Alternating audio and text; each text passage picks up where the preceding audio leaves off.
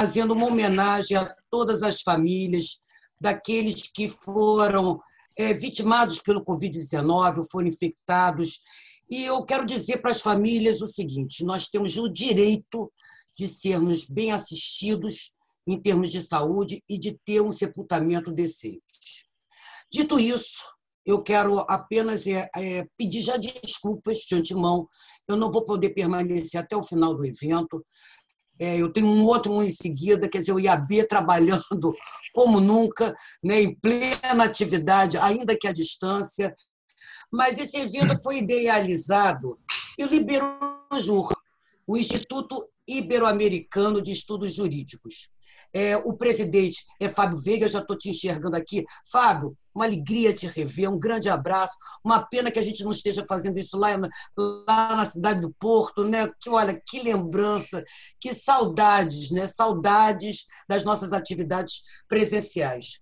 E esse, esse evento ele integra, na, na realidade, um conjunto é, de discussões do primeiro seminário digital é, organizado pelo, pela nossa Comissão de Direito Empresarial do Instituto dos Advogados Brasileiros. A nossa Comissão de Direito Empresarial ela é presidida pelo João Manuel de Lima Júnior e vice-presidido pela professora doutora Érica Guerra, que está aqui e que gentilmente se ofereceu para ser a moderadora desse evento. Então, eu vou deixar é, Érica, a leitura dos currículos, que aliás são enormes, né? são longos currículos, para você, enfim, é, dar consecução a essa leitura. O tema escolhido foi Leis Empresariais de Fomento e a retomada e a retomada econômica. Pelo menos a gente não está discutindo alguma coisa que seja recuperação judicial, né? porque agora todo mundo só discute recuperação judicial, ou incrementos né, para as pequenas e médias empresas, que até agora, né, investimentos para as pequenas e médias empresas, pelo menos a gente está é, é, pensando no futuro né, eleger, nós ele, escolhemos um, um, um, tema que eu acho que ele aponta para o futuro. Então, é, eu vou falar rapidamente na participação. Nós estamos aqui com professores, doutores, enfim, é, é, especialistas nessa temática. O professor Francisco Sátiro, já estou aqui vendo o senhor aqui na, na tela. É um, é um problema, né? Virtualmente a gente fala com o computador aí, a pessoa tem uma hora que ela está em cima, outra hora que ela está embaixo. Mas o professor doutor Francisco é, Sátiro, a professora doutora Paula Forgione, é, Paula, eu não. Não, Paula já também já te localizei aqui na, no conjunto de participantes. Mediadora é Érica. Érica, eu vou ler o currículo, né? porque você não vai ler seu próprio currículo.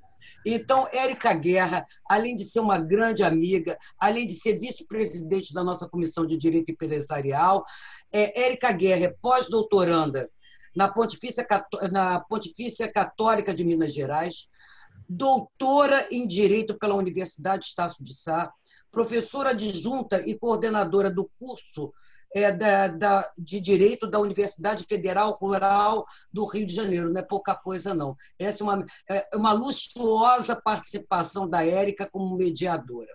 Bom, é, fomento significa injetar recursos em atividades que gerem bens e serviços é aumentar a produção, e se a gente aumenta a produção, a gente dá perspectivas de emprego e de renda para a população. Então, o tema é um tema muito importante. É, eu tenho, muito tem se falado num livro de um economista, é, Piketty, não sei se vocês já escutaram falar. E é um livro sobre, que eu acho que vai até virar um best-seller, que é Capital e Ideologia, como diz o Cazuza, ideologia eu quero uma para viver. Mas, enfim, é capital e ideologia. E é uma reflexão sobre as consequências da pandemia na, na, na economia. Isso é um livro muito interessante. E o Piketty fala em socialismo participativo. Quer dizer, as pessoas falam de tudo. O certo é que todo mundo só quer falar do pós-pandemia.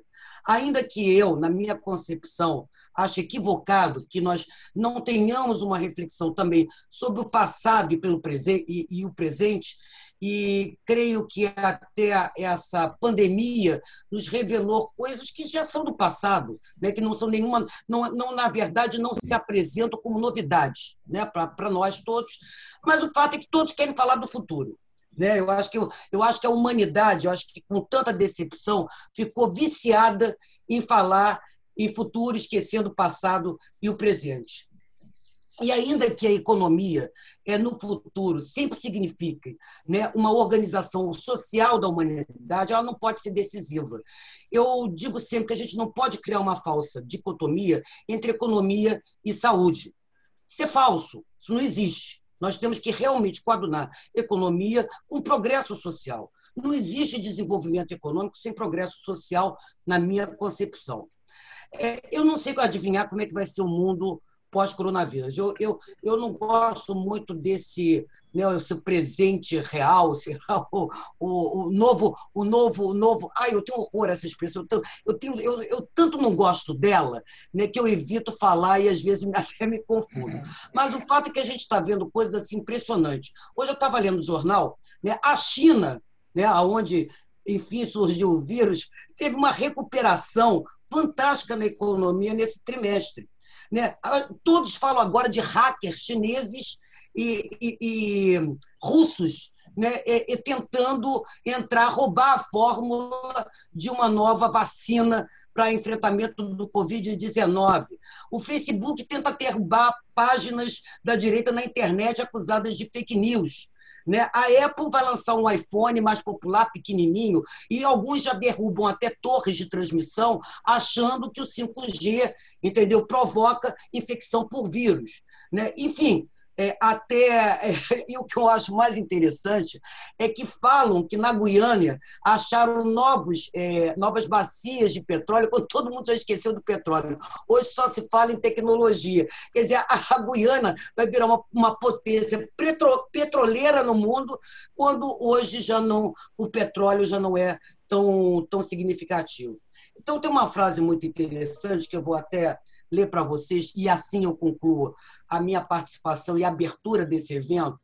É, no mundo em que nada acontece, como supomos que poderia acontecer, nós podemos efetivamente sonhar com uma recuperação econômica com ou sem leis. Então, Érica, eu passo né, o comando desse evento para você, querida amiga.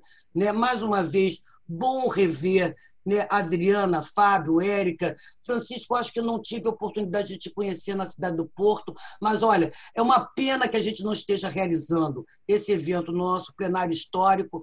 Gea Caiaba de Montezuma se revira no túmulo, porque ele jamais imaginaria que nós estamos hoje virtualmente numa sala do Instituto dos Advogados Brasileiros. Então, olha, esse, esse evento já está sendo um sucesso, né? e vamos. Fábio, né? Vamos fazer outros, né? Você tá, anda esquecido da gente, mas a gente não esqueceu de você. Então, é isso aí. Érica, estou passando o comando e pedindo desculpas. Eu não vou avisar a minha saída, mas eu provavelmente umas 9h30, 9h40 eu estou me retirando da sala para poder fazer a abertura de um outro evento. Gente, um grande abraço, um beijo contem com o Instituto dos Advogados Brasileiros sempre. Érica, é com Rita, você. Rita e todos, bom dia. É, Rita, amiga querida, muito obrigada pelas palavras. O IAB te agradece imensamente pela sua coragem nesse momento de aí pandemia, de mudança total.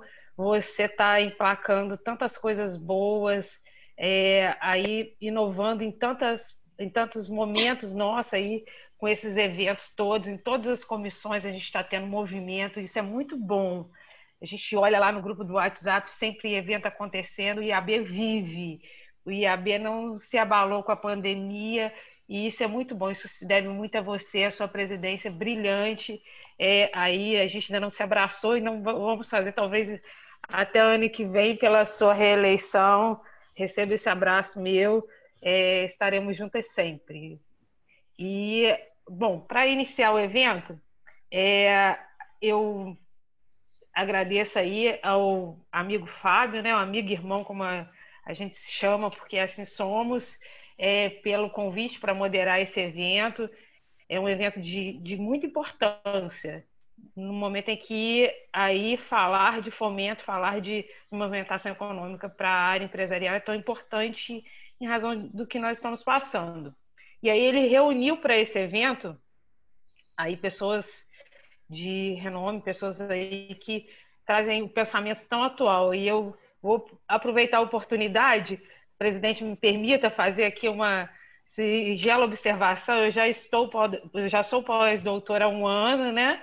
E aí eu aproveito o momento, vou começar, vou inverter só aqui a ordem, peço permissão aos colegas para quebrar um protocolo aqui. Vou começar, vou começar falando pela doutora Paula Forgione, né, doutora Paula? É, doutora Paula, que vou pedir então esse protocolo, quebrar esse protocolo, começar por ela, porque para fazer um agradecimento público, né, doutora Paula, pela sua obra, a evolução do direito comercial brasileiro, da mercancia ao mercado, que me inspirou tanto no meu pós-doutorado. É, e aí eu fui buscar no seu livro, doutora Paula, é, uma frase para começar o evento. Então, eu vou começar com a sua frase, me permita citá-la na, na, sua presença, é, porque eu acho que é o que a gente vai buscar aqui hoje. Eu me inspirei em você em vários momentos, né? E aí você que participa das minhas, talvez a gente não teve o prazer de se conhecer pessoalmente, é, quando eu estive na USP visitando o Dr. Paulo Fernando Campos Salles de Toledo, a quem eu peço que você, Dr. Francisco, encaminhe um abraço, porque é um amigo querido, né? Mas nas conversas que tem lá com o Antônio Augusto Coelho, com o Frederico Price, a gente sempre cita Paula, é, e aí eu não podia deixar de falar num evento que a gente vai falar de lei de fomento. Em, em seu livro você coloca uma frase que eu acho que é o que a gente está buscando aqui hoje. Você fala assim: o mercado não existe sem o direito. Seu, seu desenvolvimento dá-se-á nos espaços deixados pelas regras jurídicas. Então a gente está buscando aqui, eu penso nesse momento isso, as regras jurídicas, a lei, as leis que vão fomentar as nossas atividades. E aí essa conversa que nós vamos ter aqui hoje, reunidos aqui a doutora Adriana Pugliese, professora de Direito Empresarial da Fundação Getúlio Vargas, em São Paulo, doutora em Direito Comercial pela USP, doutor Francisco Satiro, que eu também, Satiro que eu não tive com ele no Porto, Espero estar, então, aqui no Brasil, em São Paulo, qualquer dia desse. É professor de Direito Comercial da Faculdade de Direito lá do Largo São Francisco, né, da nossa USP, e doutor é, em Direito Comercial pela USP, a doutora Paula, que já aqui citei, né, professora de Direito Comercial da Faculdade de Direito do Largo São Francisco, da USP, doutora em Direito Comercial pela USP, chefe de Departamento de Direito Comercial da mesma instituição, e doutor Fábio Veiga, né? presidente do é, professor de Direito Empresarial da Universidade de Almeria, na Espanha, doutor em Direito pela Universidade de Vigo, na Espanha, pesquisador da CAPES no exterior e nosso presidente né, do nosso Instituto Iberujur, que aí já está completando agora em maio três anos de existência e muitos outros estaremos comemorando. É, agradeço já de antemão, em nome da Comissão de Direito Empresarial, aqui estou hoje como primeira vice-presidente, a participação de todos vocês, a participação de todos que estão aqui no evento conosco, e tenho certeza que será um momento de grande aprendizagem. É, vamos dar início, então. Começamos aí com a fala de doutora Adriana, e aí seguimos a ordem aqui estabelecida, tá certo? Doutora Adriana está com a palavra. Muito obrigada, professora Érica. Uma satisfação estar aqui nesse evento com, ao lado de professores tão queridos, professora Paula, minha grande amiga, é, professor Francisco Satiro, grande amigo, acredito, enfim, dois grandes professores aqui da nossa Universidade de São Paulo que contribuíram e contribuem com a formação de tantos estudantes, né? Muito obrigada, professora Rita Cortez enfim, agradeço imensamente o professor Fábio Veiga por ter coordenado esse evento e nos, nos convidado para participar. Né? Bom, eu não sei se eu vou sair um pouco da linha com o, o, a proposta que foi dada, mas eu, depois de refletir muito sobre o tema proposto, né, que são leis de fomento, eu cheguei à conclusão aqui, é, muito pessoal, mas que eu vou compartilhar com vocês, de que, na verdade, é, nós não vamos conseguir um fomento da atividade econômica através da legislação. Nós vamos uh, obter esse fomento da atividade econômica por meio de é, atividade dos empresários, por coordenações políticas que não chegaram ainda e, sobretudo, aqui na minha opinião, é, por uma coordenação política é, mundial e que a gente tem visto recrudescer ao invés de ser estimulada, o que é, de certa forma, preocupante. Então, eu queria propor aqui para vocês uma linha de reflexão dentro de uma de um modelo de cooperação, seja uh, internamente, seja internacional, né? E o que, que eu tenho refletido, né? Eu participei de algumas, uh, como ouvinte sempre, né? De algumas lives por economistas, empresários, CEOs, uh, sempre é, buscando é, recursos e troca de informações para que pudessem chegar a um alívio da sua situação econômico-financeira. Né? Então, o que, que aconteceu? Nós tivemos um reset global da economia, e isso é inquestionável. Né? Então, o que eu vejo no cenário atual é que nós não temos uma recessão econômica em função das, das, decisões de lockdown propriamente. Nós temos uma recessão econômica que é fruto de uma pandemia, né? uma situação uh, biológica, médica, que afetou a humanidade, e, e essa é principalmente a causa da recessão econômica. Né? Uh, e o que eu tem ouvido de CEOs, de conselheiros de administração das grandes companhias, das grandes corporações, é que todos eles, invariavelmente, colocaram na pauta das suas preocupações a próxima pandemia. A sensação que eu tive ao ouvi-los, e esse é um tom em coro muito bem orquestrado, é de que espera-se uma próxima pandemia para momentos muito breves. E isso, é, além de ser é, um indicativo muito importante de que as empresas hoje precisarão ter na sua pauta essa preocupação, é relevante. Ou seja, daqui para frente nós precisamos estar, ou as empresas precisarão estar preparadas para atuar com esse modelo de, é, de situação, de pandemia. Ou seja, existe hoje uma perspectiva de curto prazo da pandemia atual e que parece que não vai se desenvolver em V Uh, ou seja, nós vamos ter um recrudescimento e um, uma nova alavancagem, mas pa, tudo indica que vai ter um W, ou seja, nós vamos conviver com idas e vindas da pandemia. Isso vai gerar uh, novos lockdowns, novas situações que demandem uh, maior resiliência das, das empresas, né? Então, é, aqui eu, eu toco num ponto, né? Para quem está à frente da empresa, além de todas as preocupações que são é, vivenciadas no dia a dia desse gestor, ele vai ter que se preocupar também em ser uma empresa resiliente, ou seja, adaptável a mudanças e rapidamente, né? Porque nós vamos conviver com novos modelos de negócios. E, e, esses novos modelos de negócios, eu cito um exemplo aqui. Até quatro meses atrás, essa plataforma Zoom que nós estamos utilizando aqui era rigorosamente desconhecida de toda a humanidade. E hoje, é, por que, que se tornou mais conhecida? É, batendo os grandes tubarões do Vale do Silício por dois motivos muito simples. É uma plataforma muito simples de ser utilizada. Você não precisa ter baixado o programa, basta receber um link do seu convidado e clicar nesse link, você faz a ligação.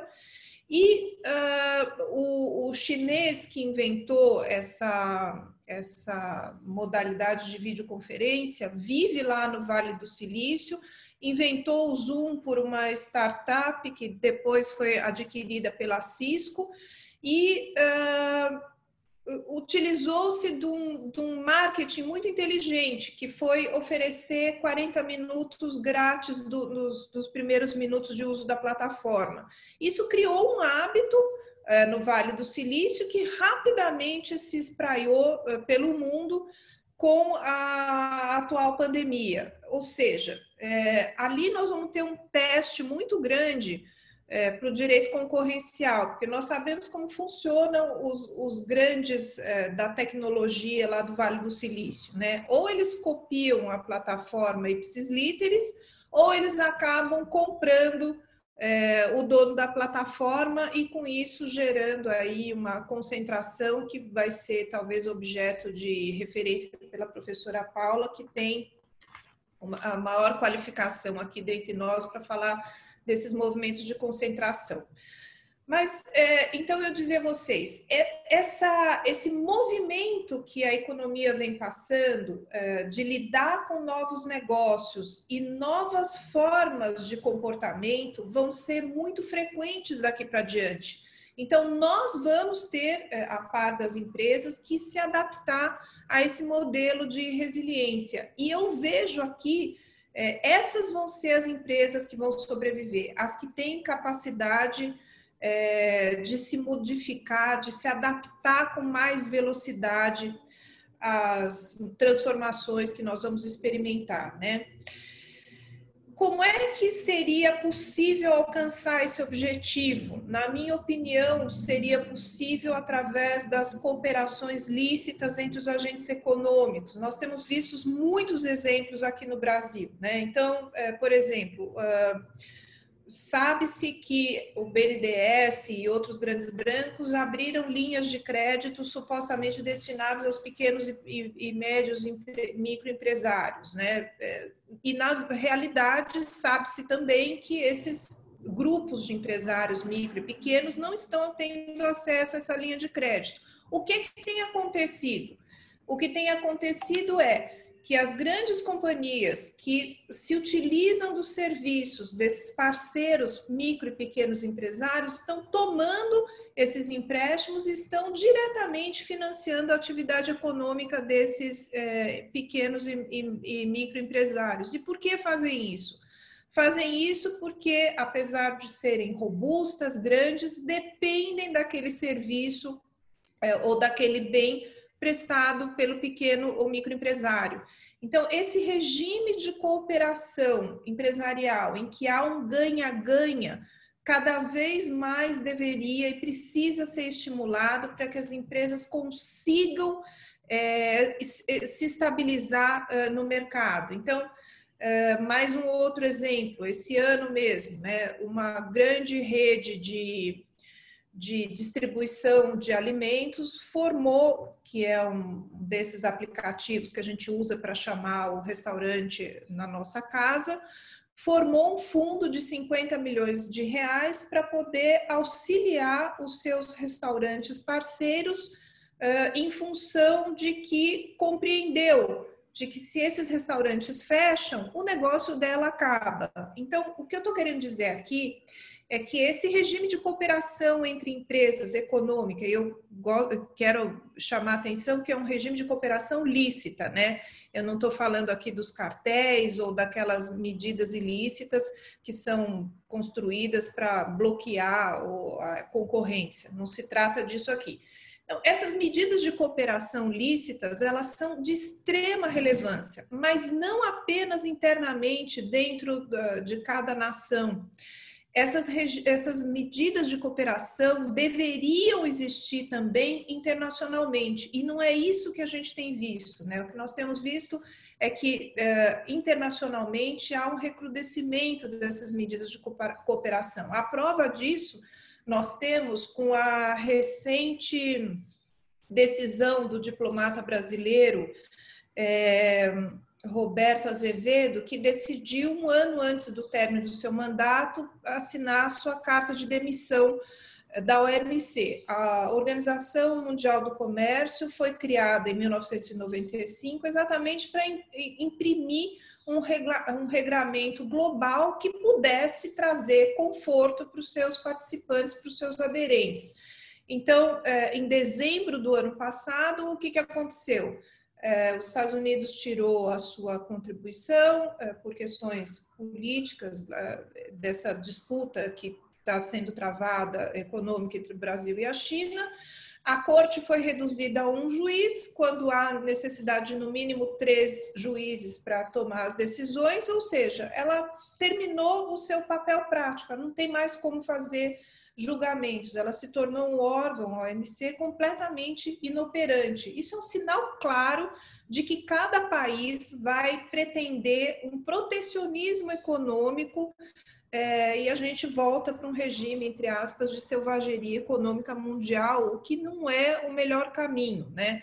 É, para as grandes decisões é, que deveriam vir em termos de retomada mundial da economia, teriam que ser da ordem política, teriam que ser de medidas de coordenação é, de medidas mundialmente tomadas, é, e a grande questão que a gente enfrenta aqui, como diz o filósofo israelense Yuval Harari, é que nós precisamos decidir se nós vamos enfrentar essa crise como uma sociedade global, é, por meio da cooperação entre países, ou se nós vamos lidar com ela por meio de isolacionismo nacionalista é, e da concorrência, né? O que no passado, como todos nós sabemos, teve consequências é, desastrosas, né? Então, aqui para fazer um fecho e, e da minha reflexão e concluir, o que eu diria é: nós precisamos de leis que estimulem, que sejam é,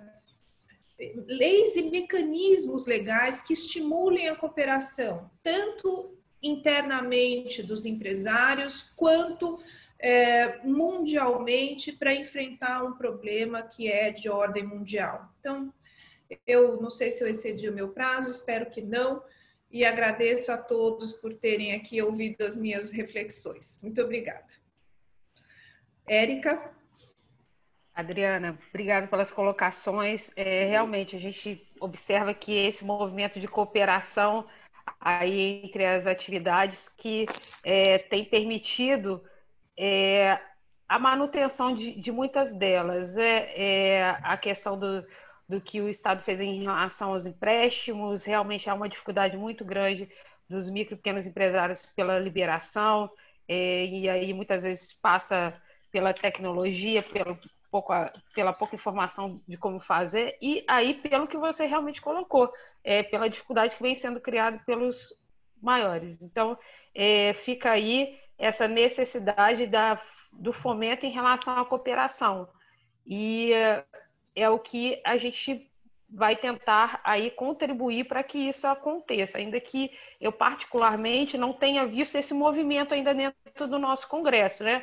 A nossa função lá na nossa comissão de direito empresarial do IAB é, aí é essa atividade de acompanhar os projetos de leis e aí dentro da nossa, do nosso papel contribuir aí com os nossos pareceres, levar ao nosso plenário aí os nossos pareceres para votação e encaminhamento ao, ao Congresso da, do que o, o, a nossa comissão venha a votar em relação a determinados assuntos. E essa questão de cooperação ainda não chegou à nossa comissão, e aí, dentro do nosso acompanhamento dos projetos de leis, a gente não vê ainda esse movimento.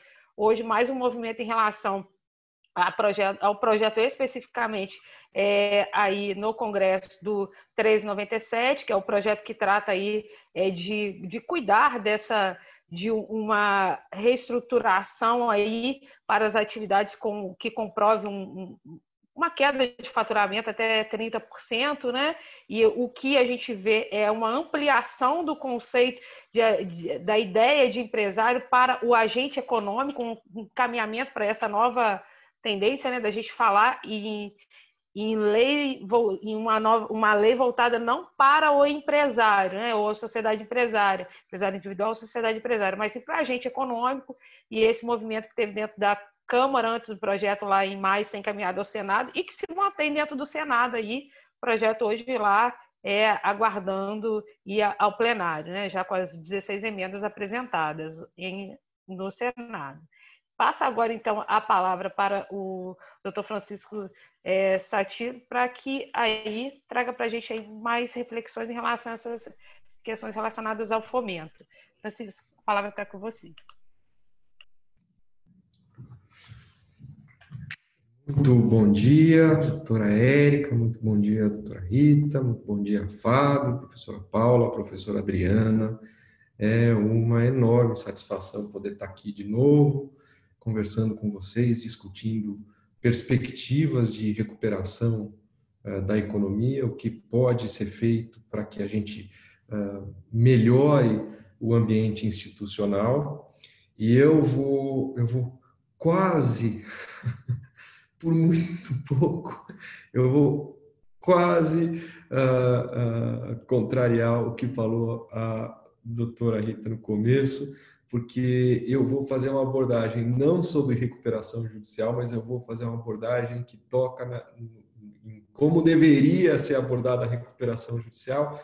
Uh, e eu, uh, eu não vou discutir aqui regra de recuperação judicial, regra de falência, nada disso que deveria ser alterado.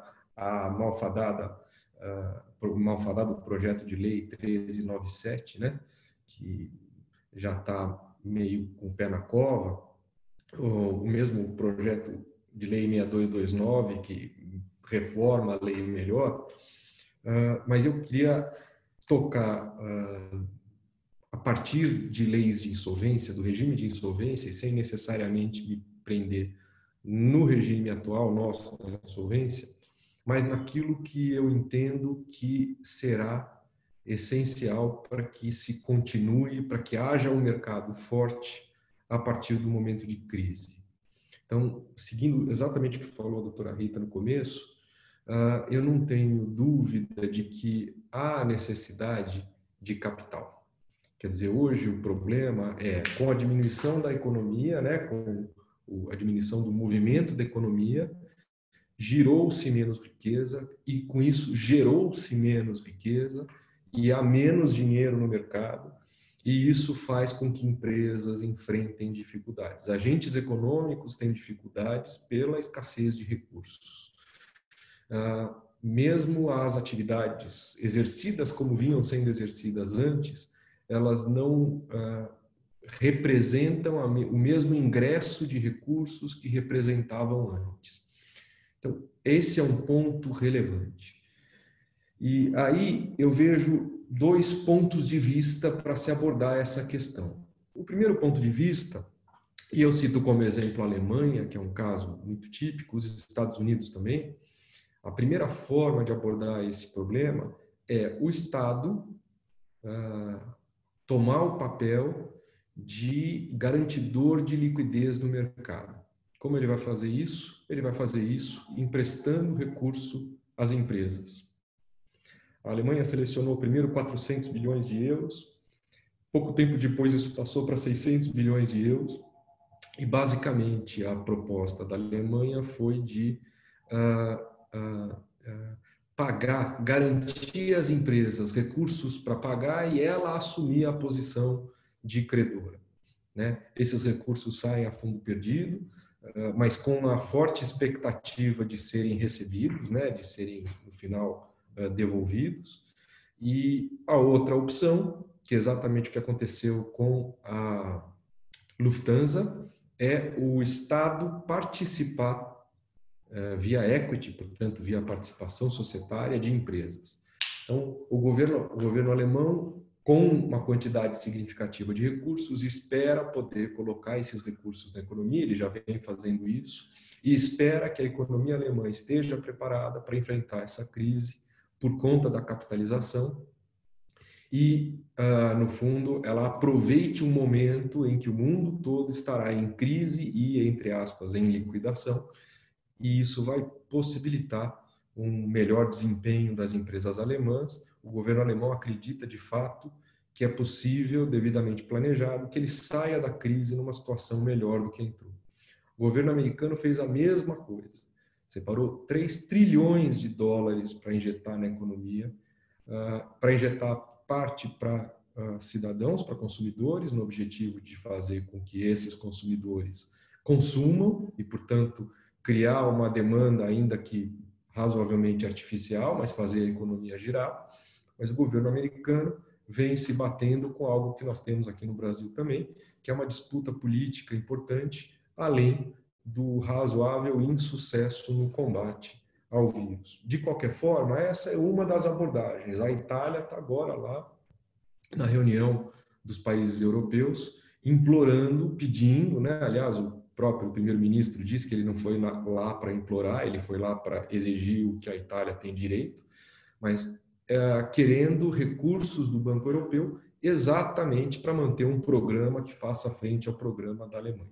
Então, essa primeira forma é uma forma que prescinde de regras jurídicas específicas aqui. Né? É um modelo de, de política pública, um modelo macroeconômico, e ele possibilita a injeção é, de recursos na economia de forma a substituir aquilo que o mercado provia é, nesse meio tempo. É, o Brasil não tem a menor condição de escolher esse tipo de abordagem para poder enfrentar a crise. Não existe nenhuma chance disso acontecer.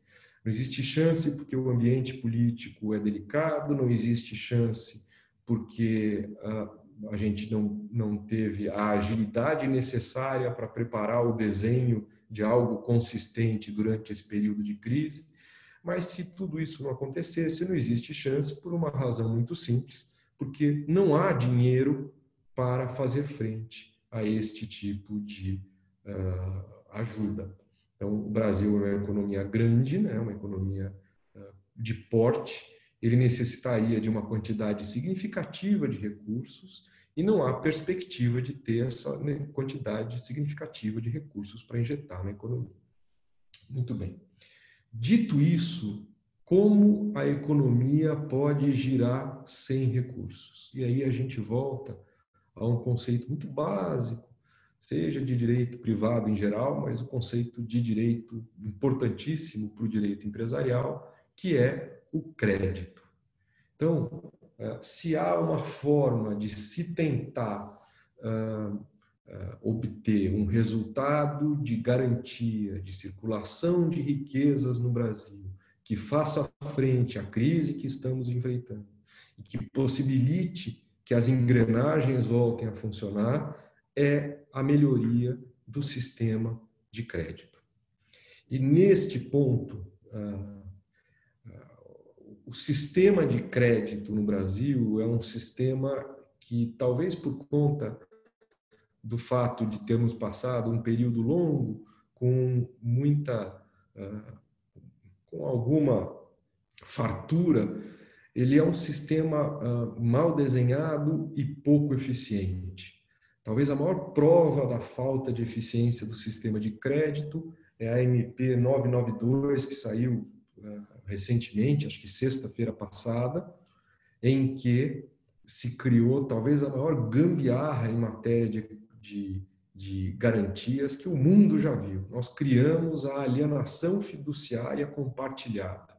Então, nós criamos, ou propôs-se um modelo em que a propriedade é transferida para o credor para garantir para aquele credor o resultado mas ela, a propriedade também pode ser transferido, transferida em segundo grau, que é algo que o direito desconhece, nós criamos isso, para outro credor, para tantos quantos forem necessários, para que todos eles sejam proprietários eh, em cadeia de um bem. Ora, estamos nessa situação por uma razão muito simples, porque nunca tratamos garantia como garantia, né? O direito brasileiro é pródigo em se desfazer, em desconstituir, em relativizar garantias.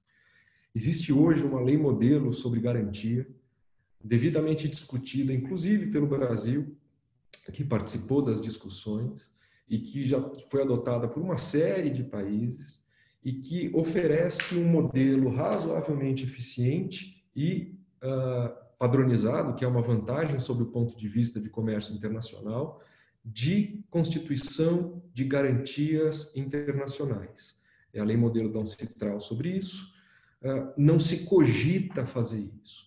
Então, o que nós temos hoje é ah, as garantias tradicionais foram sendo aos poucos ah, desacreditadas, né? Hoje em dia, você ter uma hipoteca é um é um título para se pendurar na parede, você tem uma, um penhor, se não tiver a transferência do bem, raramente vai servir para alguma coisa.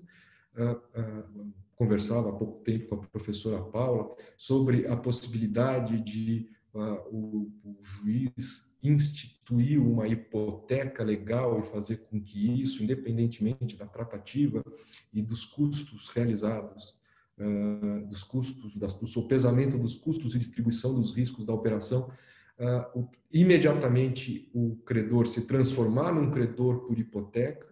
E essa hipoteca judicial em caso de insolvência, ela vai ser tratada simplesmente como um privilégio no valor correspondente ao valor do bem.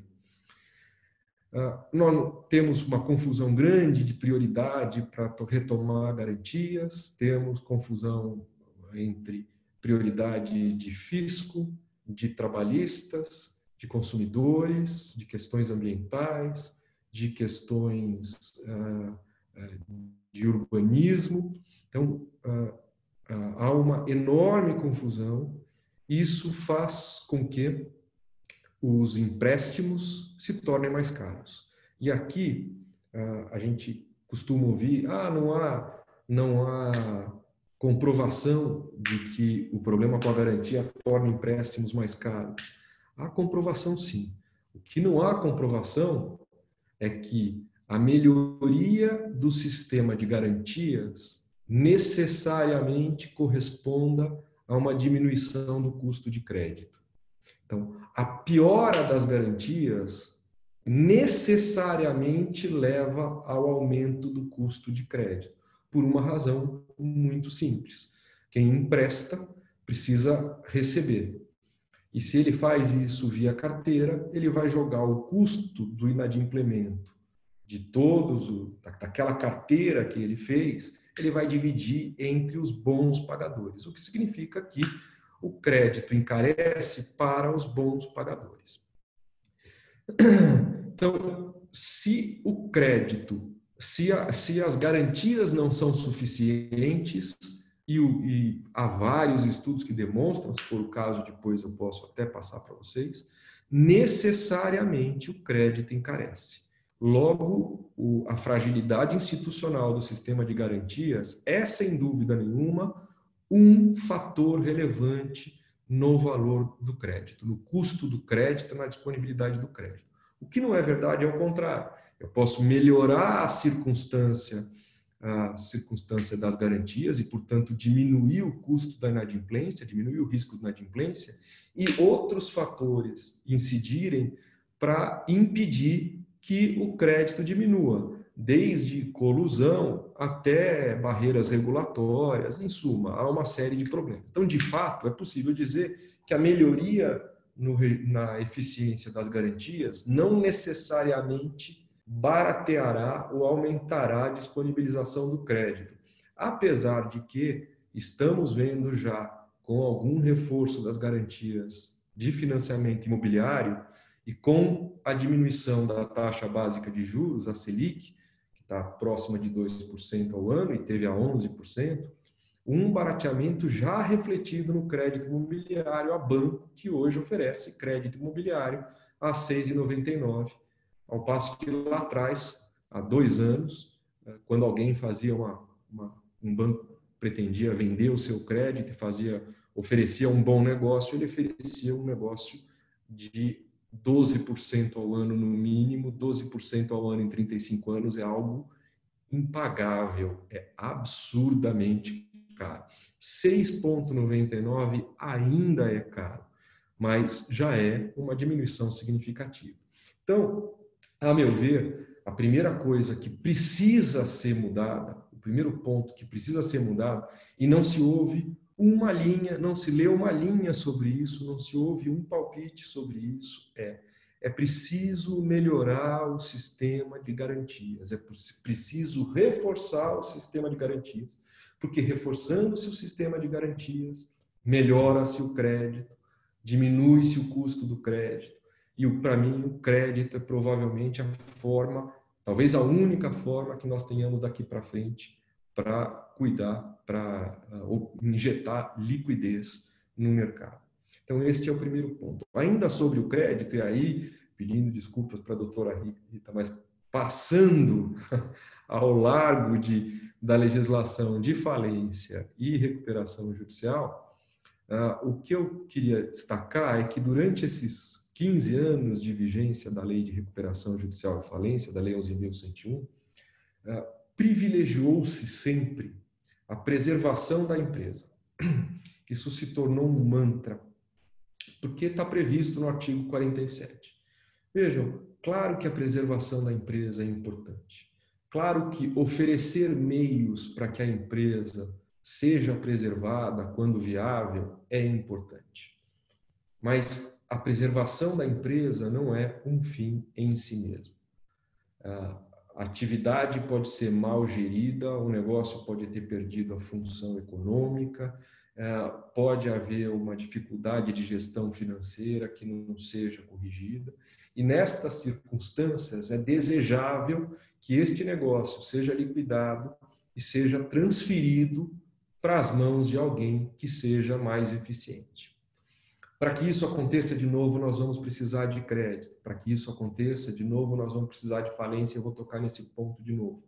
Mas o que eu quero uh, destacar é que durante esse período todo, já percebendo aqui que eu estou me encaminhando para os meus oito minutos finais, uh, o que eu quero destacar é que o fato de, durante esses 15 anos, a atenção ter sido voltada para como tratar a empresa em recuperação judicial, portanto, em quais os efeitos ex post da lei de recuperação judicial, gera uma enorme distorção porque na medida em que são flexibilizados direitos, que são ah, ah, cerceados direitos, em que o judiciário atua mudando o rumo natural do mercado daquela empresa, apesar dele eventualmente conseguir salvar aquela empresa, que muitas vezes é ineficiente, continua sendo ineficiente, ele gera um enorme custo para credores. E os credores, esse custo que se gera para os credores, é um custo de inadimplência. E esse custo de inadimplência vai se refletir, em última análise, na, uh, no custo de crédito. Então, num estudo que eu fiz uh, muito recentemente, que se a gente pegar todas as recuperações judiciais, todas as recuperações judiciais ajuizadas até o final de 2009, nas micro e pequenas empresas, elas representam 0,31% das empresas. Ou seja, todo esse essa confusão uh, para salvar ou para beneficiar 0,31% das empresas. Se nós passarmos para as mil maiores empresas, das mil maiores empresas, 3,3% destas empresas se socorreram de regras de recuperação judicial. Se nós fizermos a média de tudo entre micro, pequenas, micro, pequenas, médias e grandes empresas, o número chega próximo a 3%. Ou seja, 97% das empresas brasileiras não usam mecanismos de recuperação judicial e de falência pelas mais variadas razões, porém pagam o preço das medidas extremas que são implantadas, que são adotadas nos procedimentos de recuperação judicial e de falência. O efeito ex ante, quer dizer, o efeito que uma decisão numa recuperação judicial gera para os agentes que estão em atividade é um efeito nefasto. Vejam, eu cito como exemplo, e aqui esse é um problema que depende de uma, uma análise mais profunda, mas vejam como exemplo a permissão para que o produtor rural, pessoa natural, possa pedir recuperação judicial. Isso, obviamente, não vinha expresso na lei no primeiro momento, este é, obviamente, um tratamento diferente daquele previsto uh, uh, na lei de recuperação.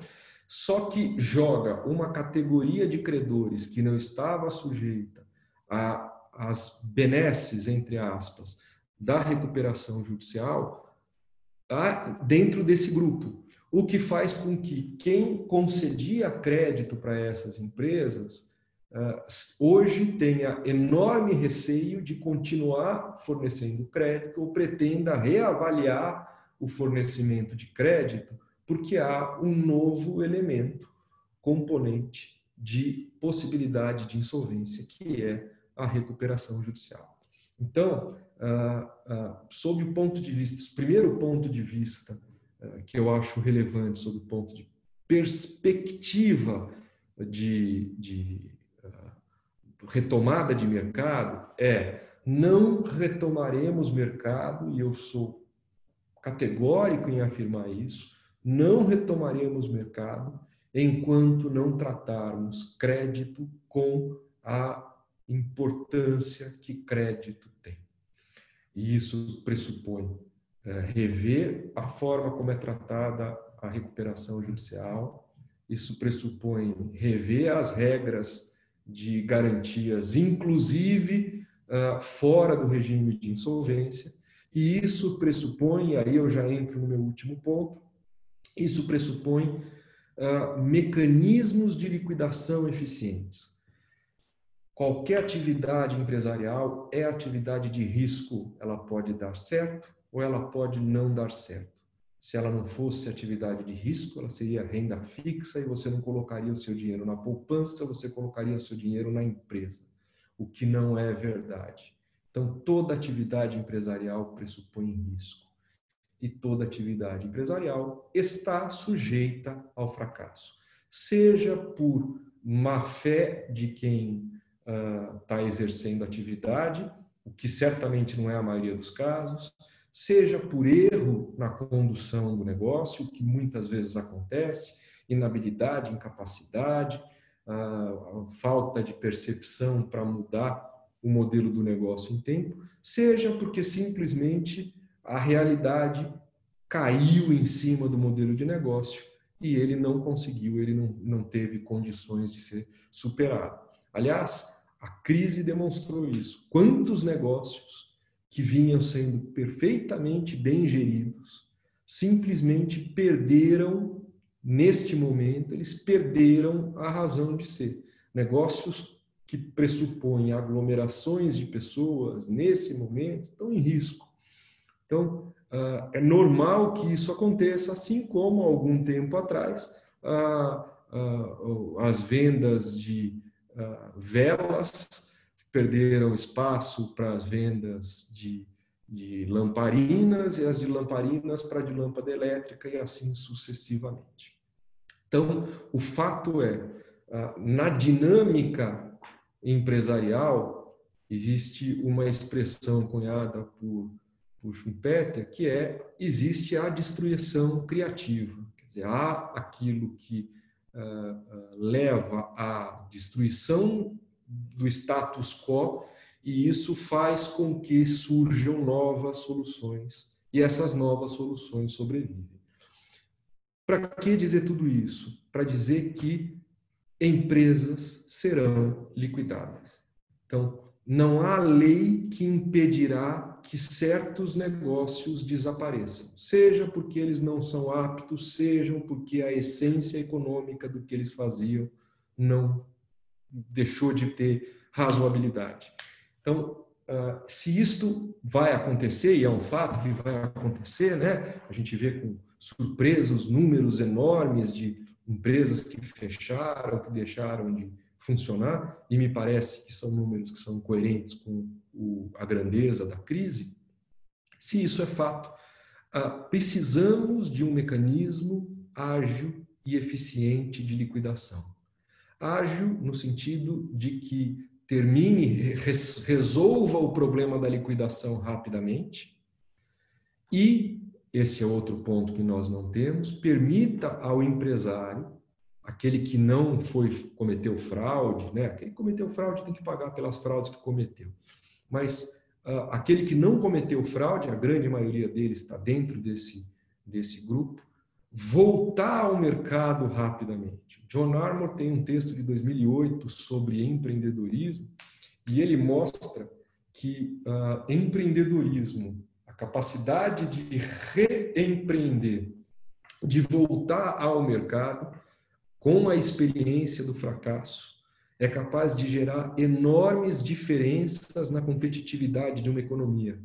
E ele faz um estudo sobre uma mudança da lei australiana que permitiu a alteração no regime de uh, uh, retorno ao mercado, né, o chamado Fresh Start, e isso representou uma mudança enorme sob o ponto de vista de novas empresas de tecnologia e de novas empresas em geral. Quer dizer, isso fortaleceu o mercado.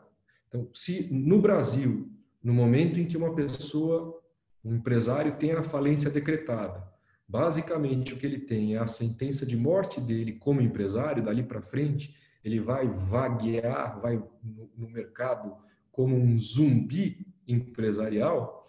Uh, nos Estados Unidos, quem quebra quatro ou seis vezes, a dúvida sobre isso, pode virar presidente da República. Então, a gente precisa, de fato, de uma legislação rápida e ágil de falência que garanta o retorno para do empresário ao mercado. Nós não temos isso, é, não temos nenhuma legislação rápida.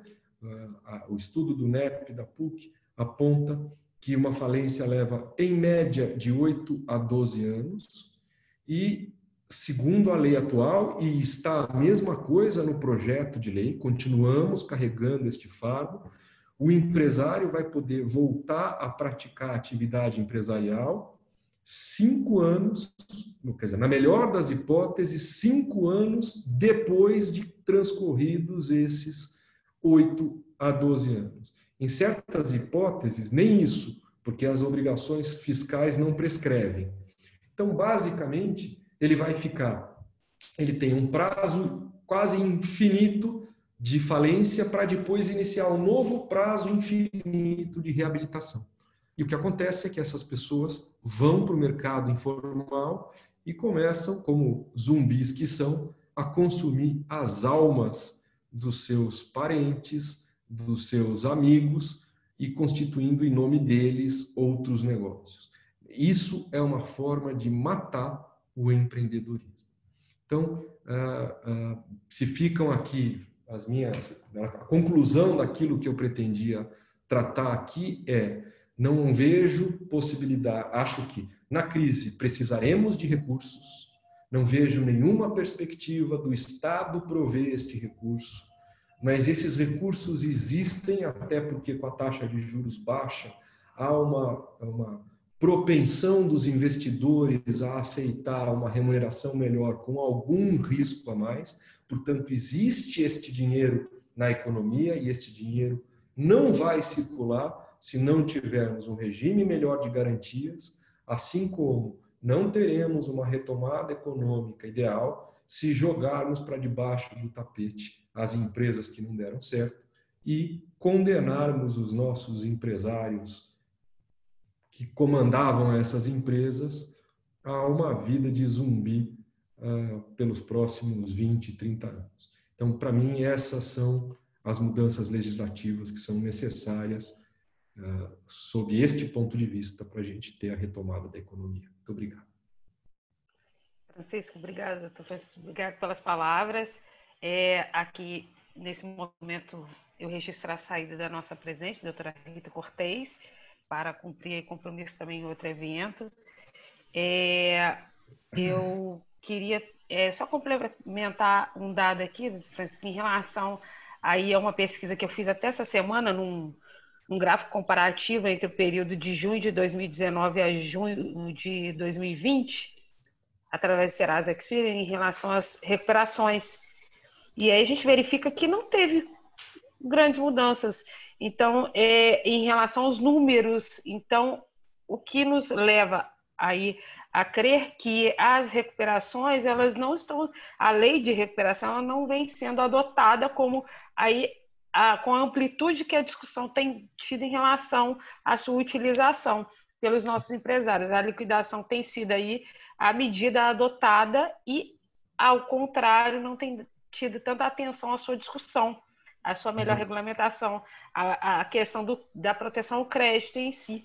Né? E, doutora Érica, se a senhora verificar nos dados, a senhora vai ver que uh, veja a proporção de médias e grandes empresas que pediam recuperação em 2019 e a proporção de médias e grandes empresas que pedem recuperação agora.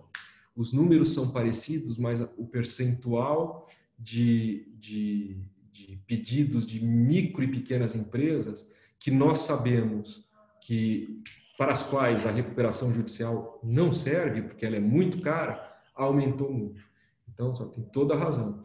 É, é, estão procurando soluções via crédito, via mercado de crédito, aqueles que são grandes, aqueles que são pequenos e que não têm condição de oferecer uma circunstância de crédito melhor, estão apelando para a recuperação judicial, o que é basicamente um suicídio. Tem toda a razão. É, e aí, só também complementando o, seu raciocínio, que eu venho refletindo muito nesses últimos dias pela amplitude da, que a discussão tem tomado, é a questão da, do agente, da, do agente econômico hoje ser o foco da Lei 11.101 e não mais só o empresário e a sociedade empresária. E o quanto nos custa apenas a interpretação teleológica que vem sendo dada aí a essa discussão e como que isso vai refletir na sobrevivência das nossas atividades. Né? E aí, o doutor levantou a questão do, do agronegócio, né? que é, final do ano passado foi deu aí o precedente que vem sendo utilizado como fundamento na, atualmente nas decisões para os agentes econômicos utilizarem da Lei 11.101. É, nessa questão do crédito, sou plenamente de acordo. Eu acho que enquanto a gente não discutir de forma muito séria a questão do crédito, a gente não vai ter aí uma retomada como necessita a atividade empresária. Bom, dando continuidade aí ao evento, eu vou passar agora a palavra à doutora Paula Forgione para que ela faça aí as suas considerações e aí possa nos permitir é, continuar nessas nossas reflexões a respeito das leis de fomento. Doutora Paula, a palavra está com você.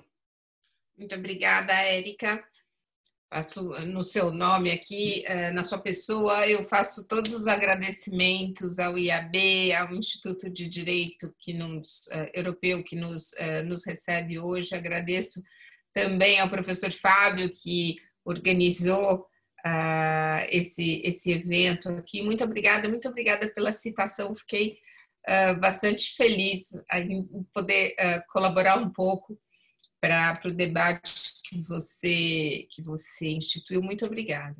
E minha best friend aqui, doutora Adriana Pugliese, em vê-la bem no vídeo, morrendo de saudade. Professor Satiro também.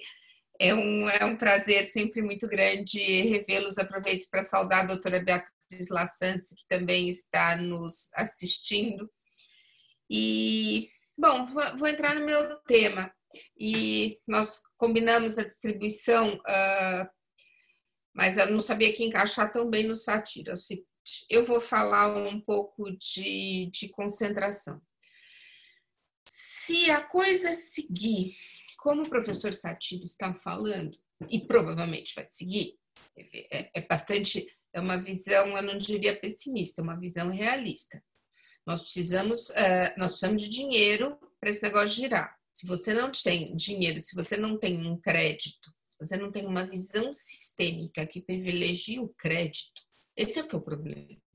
É a falta da visão sistêmica, porque o juiz que dá aquela decisão está crente que está fazendo a melhor coisa, salvando o pobre do agricultor, etc., ou concedendo, desfazendo aquela garantia, mas o fato é, do ponto de vista sistêmico, isso enfraquece o crédito.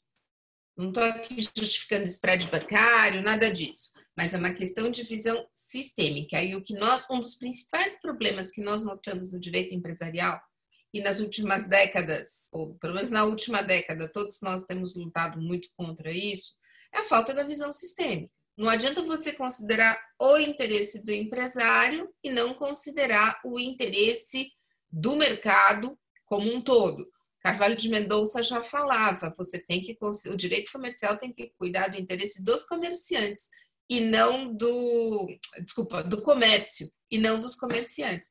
Esse é o ponto, você precisa ter uma visão sistêmica. E essa visão sistêmica precisa uh, privilegiar o crédito e não aviltar a segurança do crédito.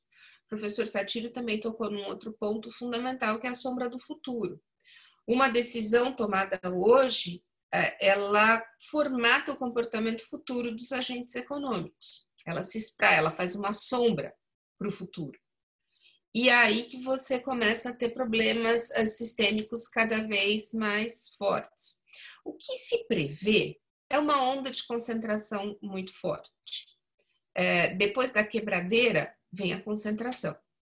Aquele mercado vai ser atendido, provavelmente por uma outra empresa que conseguiu passar pela crise. É muito cru que eu vou falar, é muito. Uh, normalmente as pessoas gostam de falar coisas boas, né? Feel good words, etc.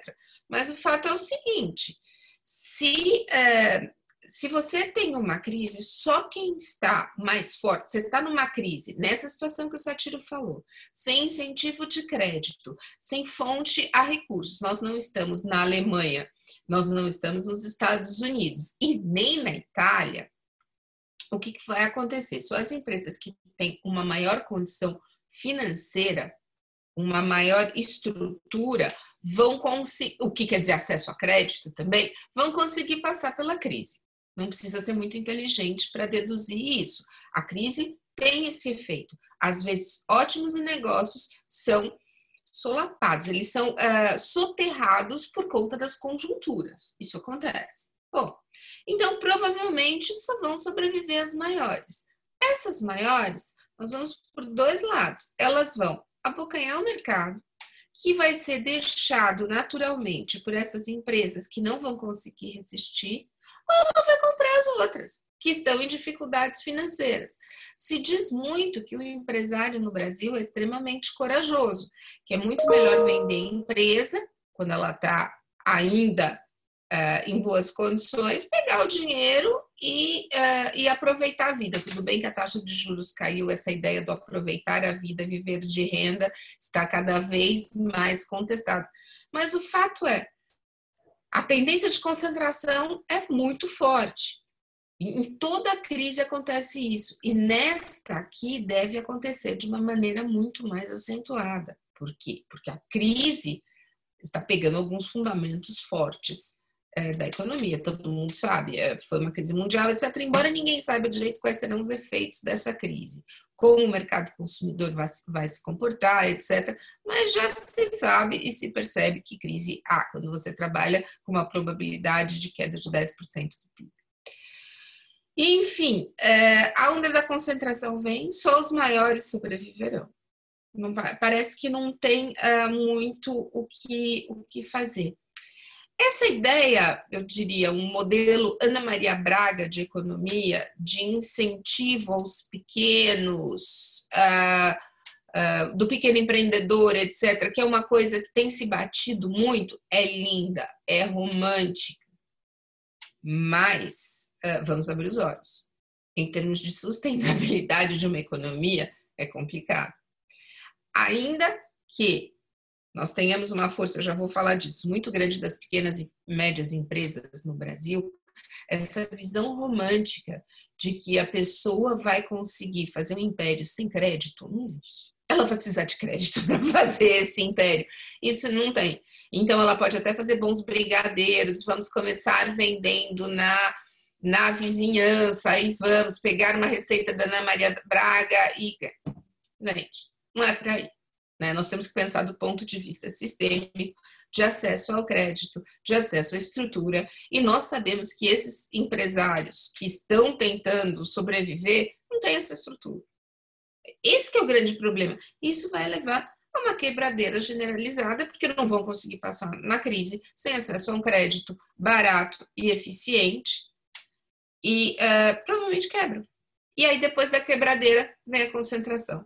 Seja por um movimento de absorção daquele mercado, o consumidor está lá e o consumidor vai ser servido por alguém, seja por um momento, um movimento de compra mesmo do, do controle das empresas jamais uh, estabelecidas. O que dói? O que dói é que nós não temos, nunca tivemos uma política efetiva para pequena e média empresa, embora ela represente cinco, uh, pequena empresa, empresa de pequeno porte, 54% dos empregos formais no Brasil e 27%, 27 do PIB. O que o professor Satiro falou em termos de recuperação judicial de pequena, de microempresas, de empresas de pequeno porte, etc., deveria ser o principal mantra de qualquer, já que estamos falando de legislação do que está por vir, deveria ser uma das coisas mais cuidadas. Nós deveríamos ser melhor do que os italianos nisso, que também tem um tecido que também tem um tecido baseado nessas empresas menores, nada.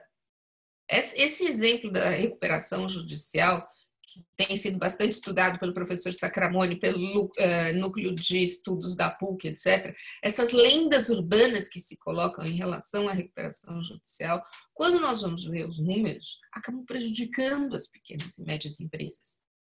Eu já ouvi de um, de um dos grandes estudiosos dessa área, não tenho como eu vi em privado, eu não tenho eh, autorização para falar em público. Mas a frase é: Paula, em termos sistêmicos, se nós formos pensar no bem da economia, é melhor deixar quebrar.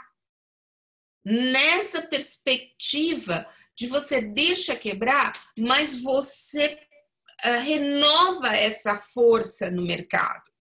Não é isso que nós temos visto, é muita demagogia, é muita gente bem intencionada também, mas uh, é uma perspectiva que, do ponto de vista sistêmico, é complicada.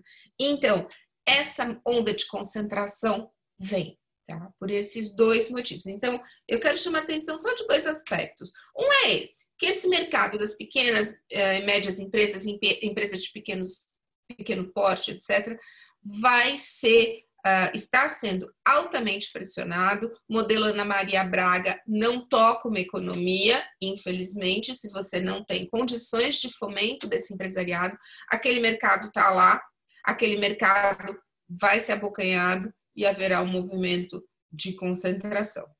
Bom, esse é um ponto.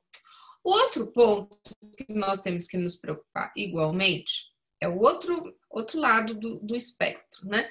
São uh, as grandes, mega, gigantes empresas dessas que já eram gigantes, estou falando de Google, Facebook, Amazon, todas as que vocês quiserem, que já eram muito grandes, já causavam é, uma preocupações muito uh, relevantes do ponto de vista político, por conta do comprometimento da democracia. E aí eu cito aqui nossa querida Ana Frazão, que, que toca muito nesse ponto e que se refere muito a, a toda essa problemática, mas enfim, essas mega empresas, Apple, que é, fazem uma sombra tão grande como uma floresta, onde você tem as grandes, se as árvores grandes forem muito frondosas, elas não deixam o que vem embaixo florescer, porque a luz do sol não chega.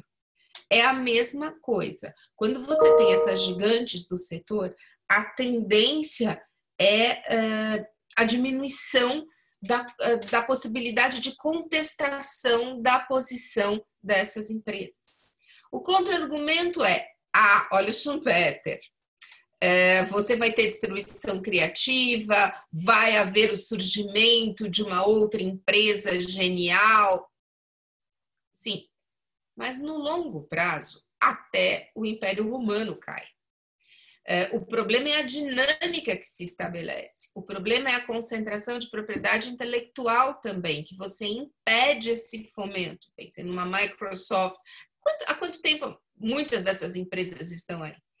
Se esse movimento já era é, muito forte, muito preocupante, e se as autoridades mundiais já se encontram de joelho em relação a essas empresas, é que eu não estou fazendo nenhum discurso do apocalipse, vou falar sobre isso, mas não existe mecanismo legal para segurar isso, pelo menos eu não vi até agora. É, Com a pandemia, essas empresas, de uma maneira geral, adquirem ainda mais poder.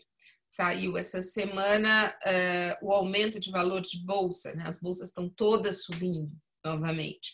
O aumento do valor de bolsa de Facebook, de Amazon, etc. Essas empresas estão, como nunca antes, uh, aumentando seu poderio nos últimos quatro meses.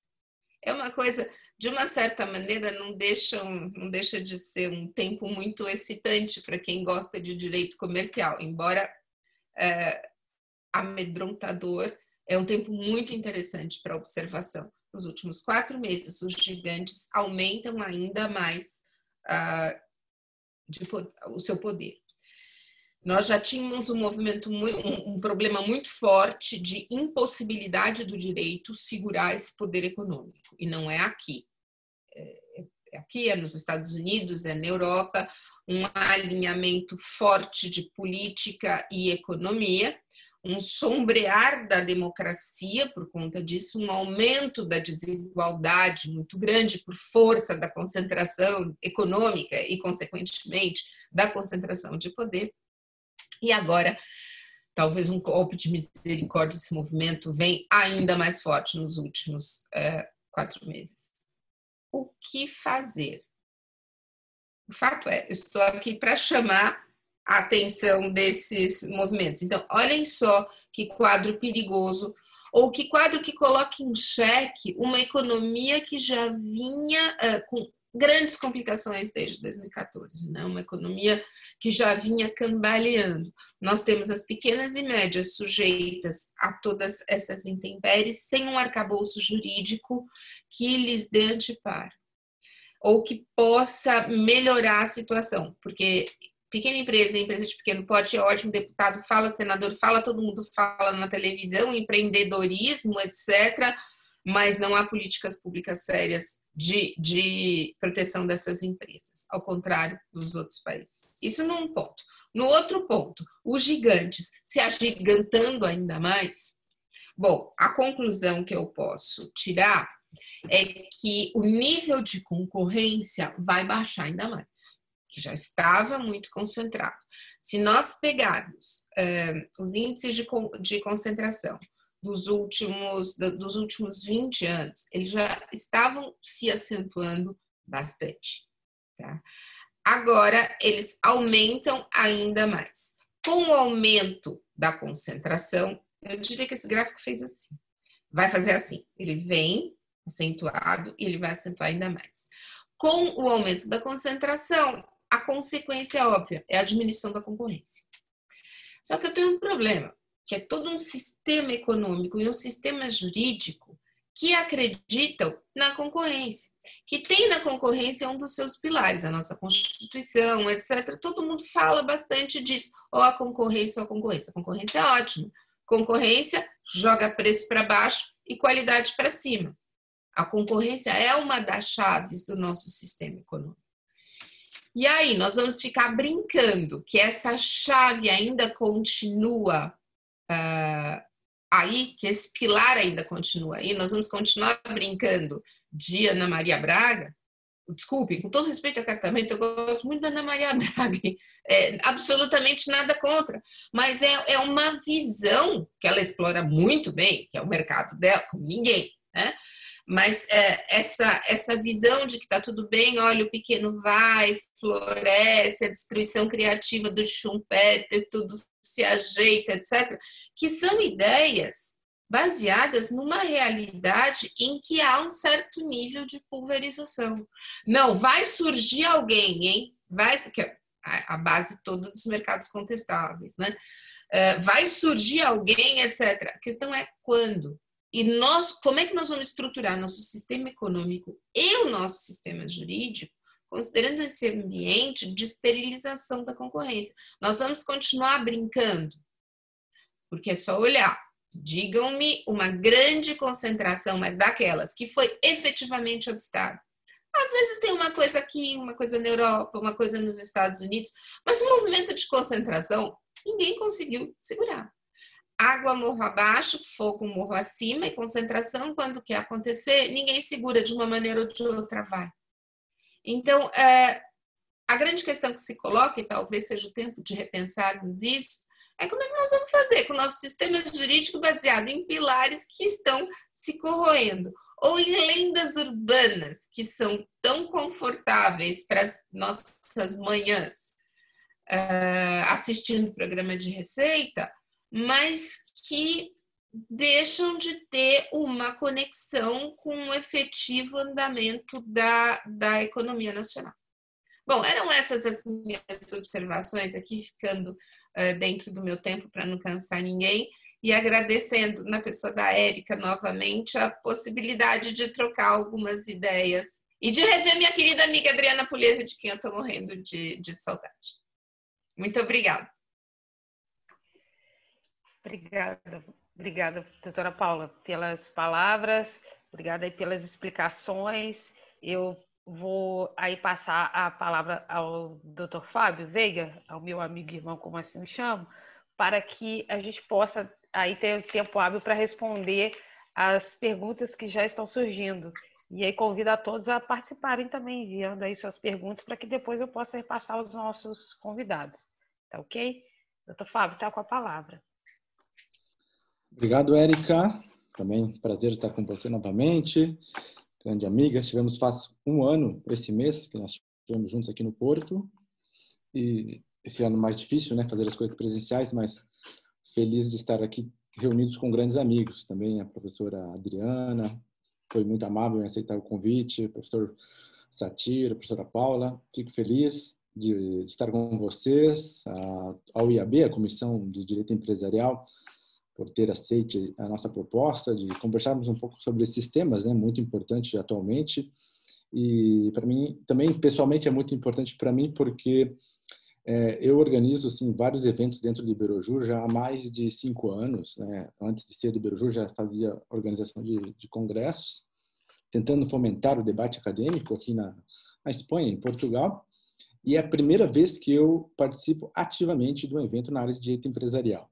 Então, ser um marco assim na minha vida pessoal, estar com grandes professores e colegas e amigos, porque é a área da minha pesquisa, a área que eu trabalho, e às vezes é um pouco difícil ter esse contato com o direito empresarial brasileiro, né? É, está muito concentrado já em São Paulo e Rio de Janeiro, e, e, às vezes é difícil ter esse acesso. Então, quero agradecer já a vocês e convidar para o futuro nós fazermos algo também nessa área de direito empresarial que é tão importante. Bom, é, os temas que foram abordados até agora são todos muito relevantes e têm é, uma conexão um pouco com o que eu vou falar.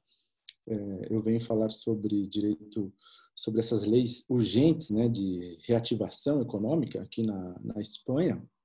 E hoje eu estou em Portugal, estamos de férias, mas, bom, vou falar direito espanhol porque é onde eu trabalho e, e dou aulas.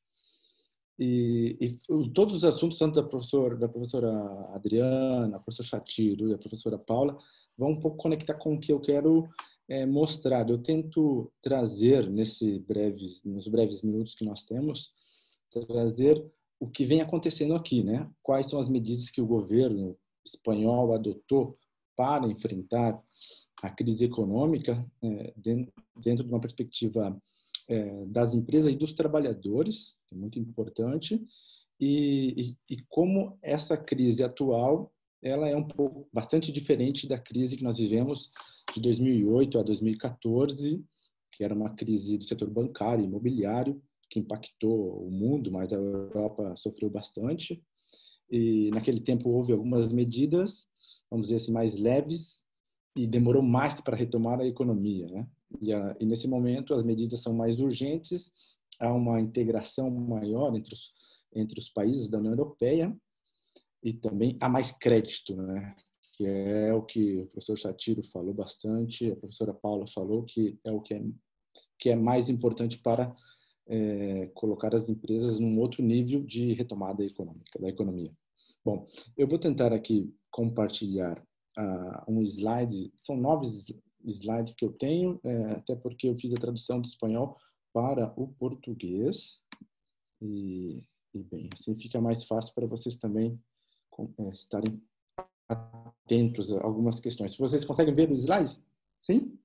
Pode ver? Tá bem. Ok, então aqui essa Universidade de Almeria é a universidade que eu sou professor no sul da Espanha e a, a área que eu atuo é direito empresarial. Vou falar um pouquinho sobre leis urgentes de retomada econômica na Espanha, para demonstrar aqui, brevemente, nesses minutos, como o governo espanhol, é, e depois, no final, falar um pouco da, do que a União Europeia adotou, de enfrentamento à crise, à crise econômica, né, dirigindo recursos e créditos para as empresas e para os trabalhadores, porque a figura do trabalhador é, autônomo ou trabalhador independente, como é falado aqui, é, é, muito forte. Né? Até o conceito de empresário, porque a professora Érica tocou bastante nesse assunto, o conceito de empresário na Espanha abrange é, o empresário pessoa jurídica e, o, e, a pessoa natural, que é o profissional autônomo. Né? Ele é um empresário também, dentro do conceito de empresário no Código Comercial espanhol, se ele tem atividade econômica é, organizada. E, e todo, todo, é, toda atividade econômica, é, de, a maioria das atividades econômicas é, que nós conhecemos, né, do empresário individual, é muito simples de fazer. Ele se registra numa autoridade tributária e pode desenvolver as suas atividades como empresário. Então, o conceito de empresário para a Espanha é mais, é mais amplo, né, que eu penso, do que no Brasil e de outros países. Bom, então qual é a mudança, né, que nós temos uma mudança no cenário econômico mundial causado pela crise sanitária que enfrentamos. A Espanha é um dos países, junto com a Itália, que mais sofreu. Tivemos é, mais de 250 mil casos, para, para o contexto daqui é bastante, mais de 30 mil mortes. E, e bem, isso refletiu rapidamente né, na crise econômica do país a partir do mês de março. Né? Dia 14 de março foi o dia em que o governo espanhol declarou o estado de alarme, que chamamos, chamamos estado de alarme, em Portugal chama estado de emergência, e no Brasil não existe bem uma um, um nome para isso, mas seria mais perto do estado de defesa, como quando o presidente da República ele absorve todos os poderes né, no seu território, na, na, no território, e controla ah, os, os, limites do, dos direitos fundamentais. Então, a partir do dia 14 de março isso aconteceu.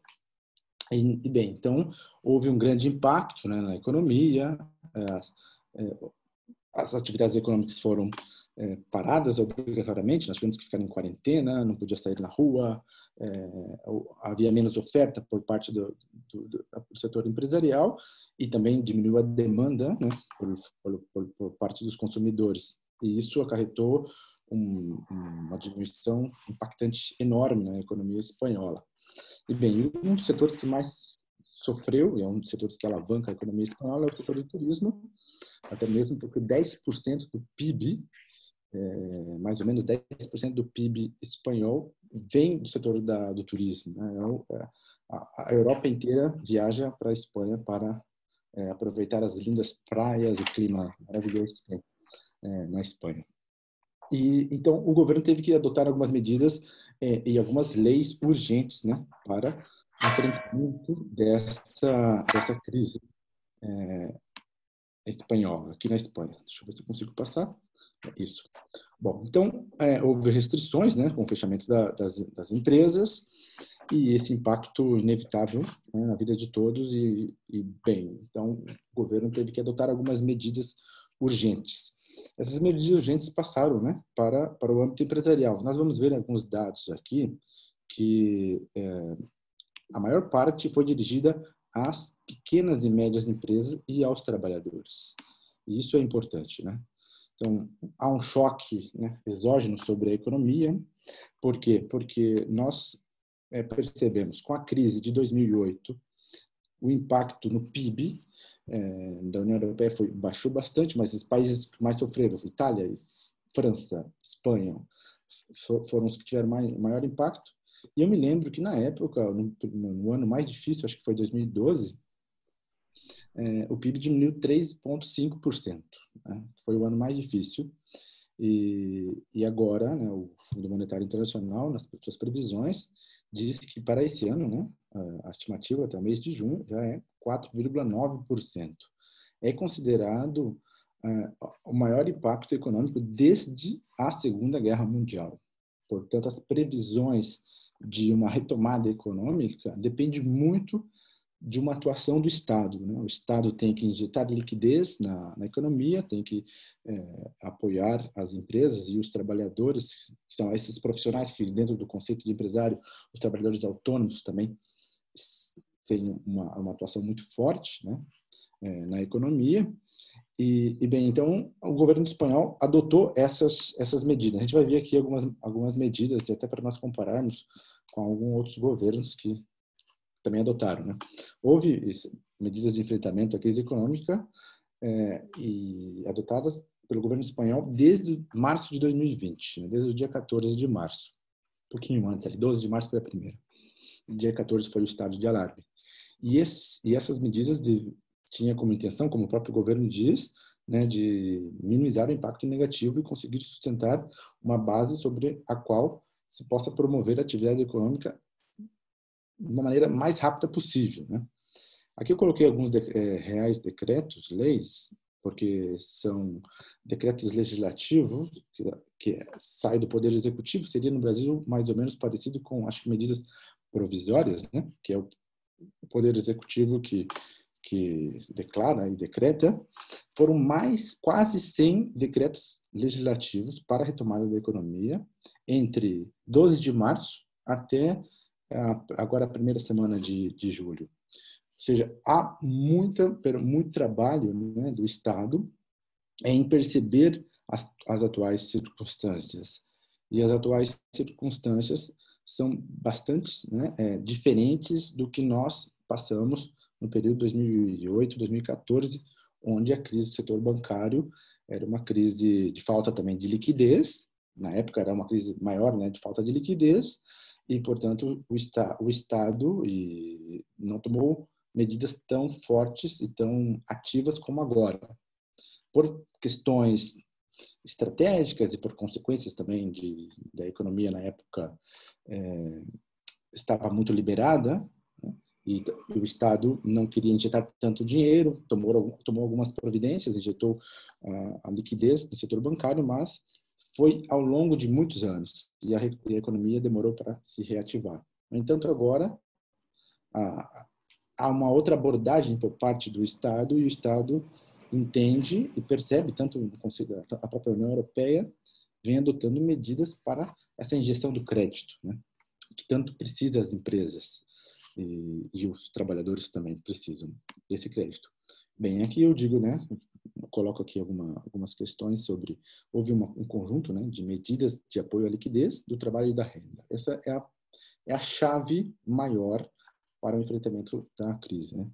É, estabelecimento de uma linha de garantias, o professor Chatiro comentou sobre isso, né, que é necessária essa garantia de crédito, que a, a Alemanha do, do 400 bilhões, mas a Espanha já de imediato disponibilizou 100 bilhões de euros para as empresas e o setor é, dos trabalhadores autônomos.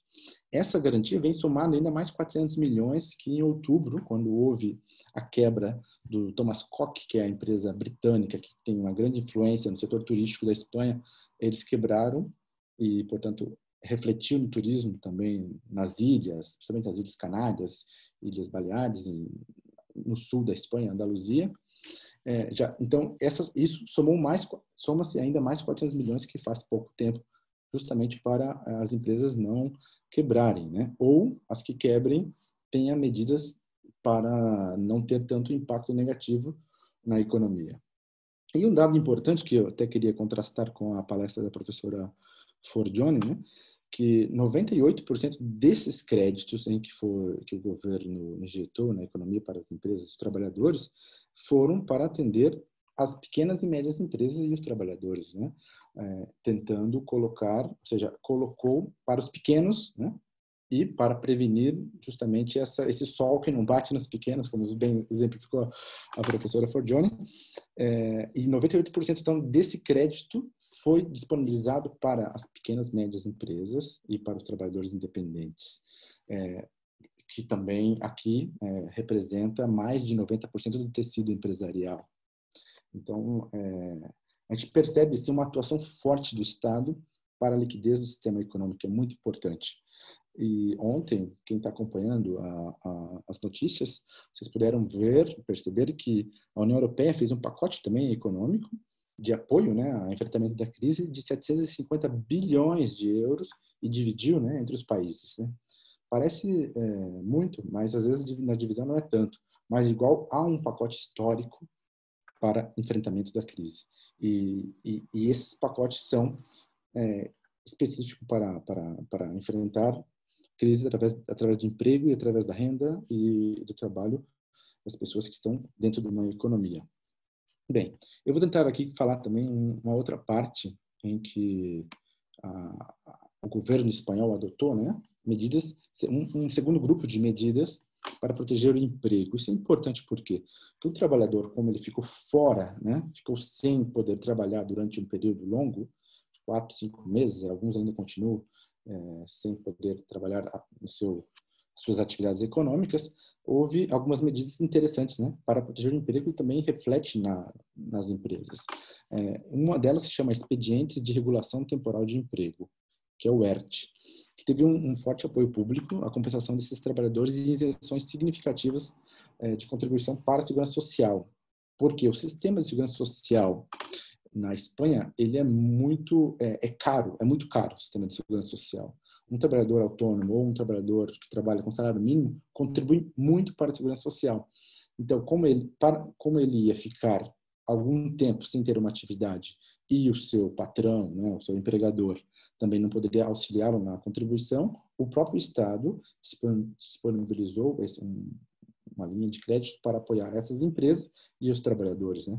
É, portanto, foram 3 milhões de trabalhadores e 550 mil empresas foram beneficiados né, por esse por essa política pública né, de, de apoio aos trabalhadores e às empresas em específico. Né?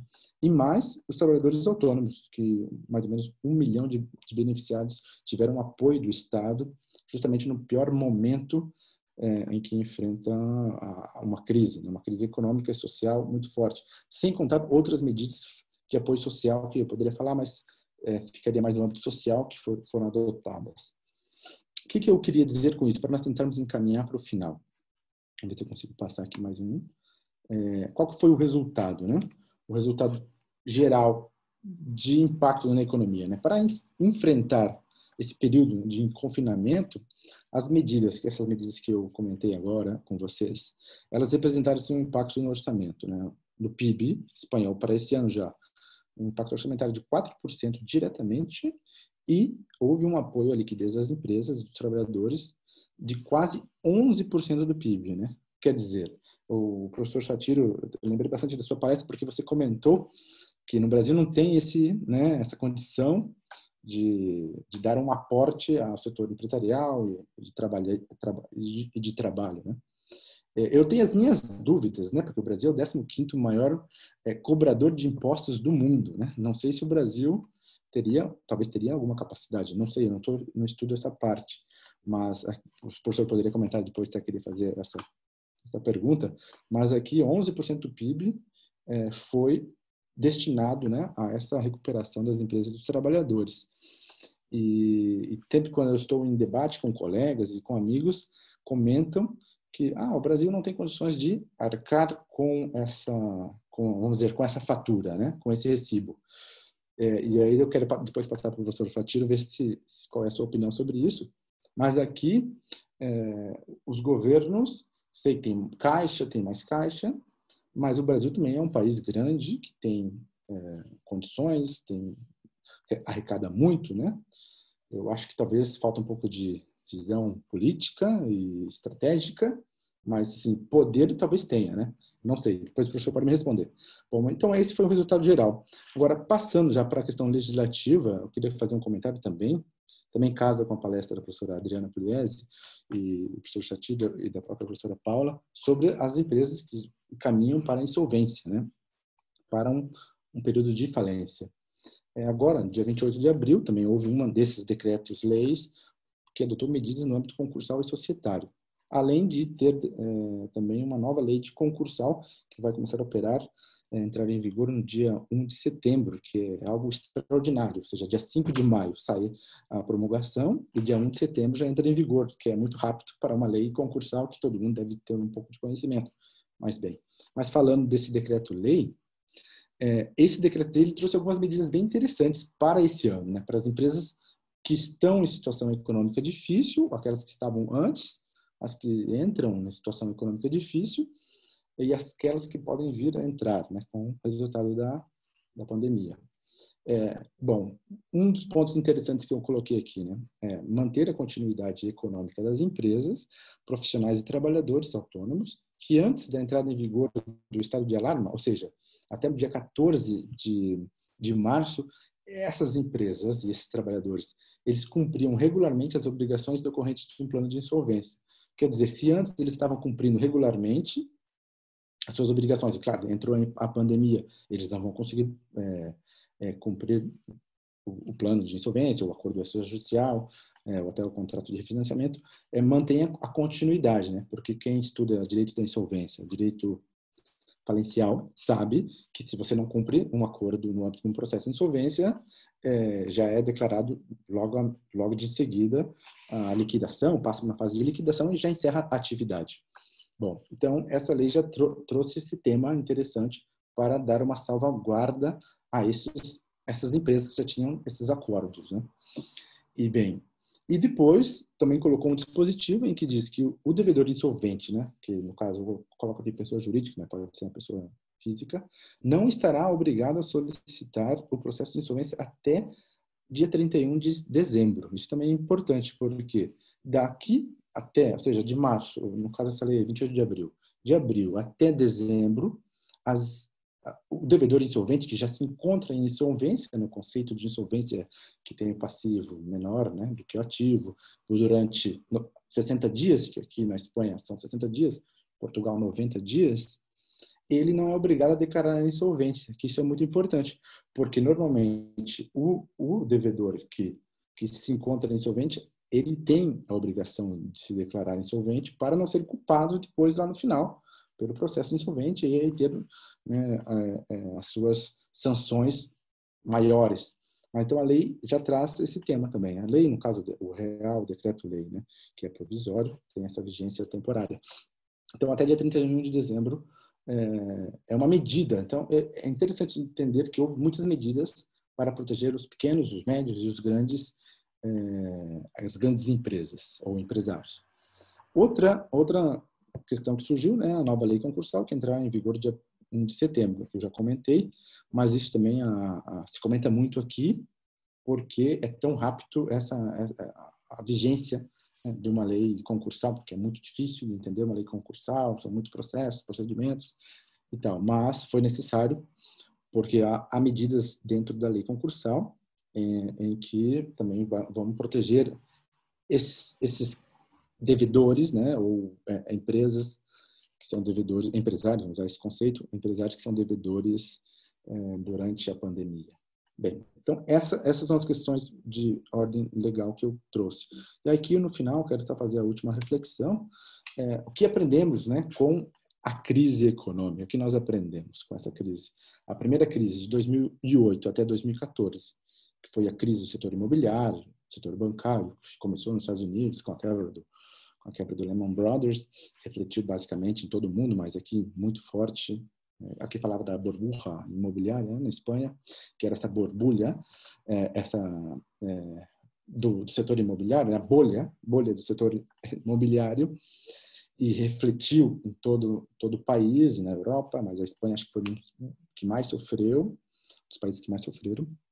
Bem, naquela época é, havia menos intervenção do Estado, né? Ou seja, a partir de 2008 até 2014 passaram vários políticos e o Estado não interviu tanto na economia é, por questões é, de concepção da União Europeia também, que é tem um, uma mentalidade mais conservadora e, e, o Estado não interviu tanto na economia, mesmo que era um, uma parte do governo espanhol era socialista e outra parte era governo é, de, setor econômico de direita, eles também não fizeram tanta intervenção na economia. Então, com essa menor intervenção, nós vimos e sentimos, quem vive aqui, uma demora na retomada, né, da retomada econômica. Demorou muito mais para a retomada. Só a partir de 2015, que 14 para final de 14 para 15, nós começamos a ter algum resultado. Mas se nós colocarmos até 2020, até antes dessa crise atual sanitária, não tínhamos as mesmas condições do ano 2007, né? por exemplo. Então, não, a retomada era lenta e ainda não chegou aos, ao nível de 2007. Bom, e essa crise de 2020, o setor bancário tem muito mais é, liquidez, nós sentimos que há mais crédito, é, o próprio Estado espanhol ele é, garantiu aqueles 100 bilhões de euros, ele garantiu, não quer dizer que ele, o Banco Estatal disponibilizou o dinheiro para as pessoas e para as empresas. O, ban, o Estado ele garantiu um crédito para o setor bancário, ou seja, o privado, as pessoas e as empresas pedem crédito para o setor bancário e quem garante esse crédito é o Estado. Né? E é, é uma diferença bem é, é substancial, porque o setor bancário agora tem liquidez, né? E o Estado está intervindo para manter o equilíbrio na economia. Então há uma maior é, intervenção e há uma necessidade e, e, também uma mentalidade de que o Estado agora realmente deve intervir e, e, para as coisas estabelecerem e espera-se, dizem os, os grandes especialistas da economia, que é, há uma retomada agora um pouco mais acelerada, né? Em dois ou três anos, tentar pelo menos não ficar diminuindo o PIB, mas equilibrar e depois crescer. É, então, essa seriam assim, as minhas reflexões sobre as leis mais urgentes que houve aqui na Espanha e, e, também entender que há uma diferença grande entre a crise de 2008 2000, até 2014 com essa crise atual e há uma diferença do, desde o poder político, né? e há um, uma diferença e uma mudança de atitude da, das lideranças políticas, desde a União Europeia até para, para cada Estado, no caso, nós estamos falando aqui da Espanha. Bem, queria agradecer também, me colocar à disposição de todos que quiserem fazer perguntas e conversar também com os professores.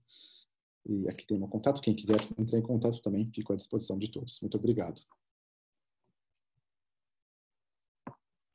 Obrigada, Fábio, pela sua colocação, pelas suas colocações em relação aí a um estudo comparado com o que a Espanha vem adotando. É, eu vou, vou pedir aí permissão só para fazer uma, uma pequena colocação em relação a essa questão de é, crédito, né, de, e, e, em relação à participação do Estado, é, só para esclarecer para os nossos participantes o, o que venha a, o que foi adotado em relação à questão emergencial aí do, do MEI, do microempreendedor individual, né? Só para poder passar um número que, que é objeto também de, de estudo então, da minha parte, é esse auxílio emergencial, só para que os presentes entendam, ele foi concedido para o meio microempreendedor individual, né? E aí com aquele que tem faturamento, o MEI é aquele que tem faturamento anual até 81 mil reais, é, porém, para o auxílio emergencial, quem teve faturamento aí até 28 mil, o que representa, dentro do, do número que nós temos de, de MEI em atuação no nosso país, é, no total são 9 milhões. Então, quem teve direito ao auxílio emergencial representa, segundo o SEBRAE, 3 milhões e 600. Só, só para a gente entender que, mesmo dentro do meio do microempreendedor individual, tem faturamento até 81 mil, nós temos aí uma média de 6 milhões que estão aí à mercê de medidas, né? E aí de auxílio em relação à questão do crédito. Apenas 3 milhões e 600 que foram atendidos aí pelo é, auxílio emergencial. É, feitas essas colocações, e aí pelo adiantar da, da hora, eu vou passar as perguntas aqui aos nossos palestrantes, para que a gente possa responder aí aos nossos participantes. A primeira pergunta é do Wesley Pontes, que está é, tá perguntando para qualquer um dos palestrantes, aí eu peço aquele que se sentir mais à vontade para responder. No Brasil, embora a lei de recuperação judicial não tenha previsão, foi há pouco tempo deferido o pedido de recuperação judicial de uma empresa do terceiro setor. Nisso, qual a visão dos palestrantes sobre o assunto? O enquadramento das instituições do terceiro setor no conceito global de empresa é um argumento realmente forte. Até onde pode ir a liberdade do juiz e o período início da recuperação e a sua parada no meio por decisões das cortes superiores? Aí eu passo a palavra um colega que se sentir mais à vontade para responder. A gente foi aos poucos falando, né, professor Francisco, em, em relação ao assunto, as nossas perspectivas. E aí, todos fiquem à vontade quem poder fazer a colocação. Professor Satir é a pessoa mais indicada porque deu um excelente parecer sobre essa matéria e ele que deveria nos brindar com as suas ideias. A professora Adriana já tratou desse assunto também, imagino. Bom, minha opinião é a seguinte: eu acho que, partindo do pressuposto de que a recuperação judicial é um mecanismo de preservação de valor comparado com a liquidação na situação de insolvência. Quer dizer, se o devedor está insolvente, é preciso que se aplique uma execução concursal, no caso, a falência. A recuperação judicial, originalmente, é um modo de você obter, conseguir preservar um sobrevalor da empresa em função do ganho que ela tem como empresa em atividade. Houve uma certa, um certo desvirtuamento disso, né? E, e isso é uma coisa complicada. Então, sob o ponto de vista uh, normativo, quer dizer, do que eu acho que deveria ser, minha opinião é que toda pessoa jurídica deveria poder pedir recuperação judicial e estar tá sujeita à falência, assim como as pessoas físicas empresárias. Uh, isso já acontece em Portugal, acho que acontece na Espanha também. A Itália abriu recentemente essa possibilidade, a Alemanha já podia antes. Uh, não há restrição nos Estados Unidos também. Por quê? Uh, porque a falência é um modo supostamente eficiente de liquidação. As entidades que não estão sujeitas à falência hoje estão sujeitas à insolvência civil. Então, bom, a insolvência civil é reconhecidamente ineficiente. Os casos são péssimos. O que significa que quem acaba, quem está em situação de insolvência, mas não está sujeito à falência, acaba tendo que o que acontece é aquele fechamento branco, né? Vai se largando lá e tal, e com o tempo ele some. Então, acho que deveria ter. Se a lei atual permite isso, minha opinião é não. A lei atual não permite casos como Cândido Mendes, caso de Portugal, etc. Uh, ah, acho louvável a ideia, acho que deveria poder, mas a lei não permite. A lei diz que só estão sujeitos à falência e podem pedir recuperação judicial o empresário e a sociedade empresária. Então, ela é muito clara nesse ponto. Deveria ser assim, meu ponto de vista? Não. Agora, também não acho que quem deveria resolver isso é o judiciário. Então, isso deveria, como já faz tempo que está, né, quando a gente redigiu um projeto de lei em 2016, havia a previsão de que a recuperação valeria para qualquer agente econômico, que depois foi mudada para qualquer pessoa jurídica. Em Portugal, inclusive, qualquer patrimônio afetado, qualquer patrimônio separado também está sujeito à liquidação. Mas não é isso que está na lei hoje. Então, ah, entendo, o argumento que se coloca é: ah, mas o artigo 47 diz que o objetivo é preservar riqueza, preservar empregos e etc. E não há dúvida que preserva empregos e preserva riqueza, etc, etc. Sinto muito, realmente eu não acho que o artigo 47 tenha força suficiente para revogar a disposição que é expressa tanto no artigo 2 quanto no artigo 1 quanto no artigo 48. Então, não foi o que o legislador quis fazer, não é o que está na lei.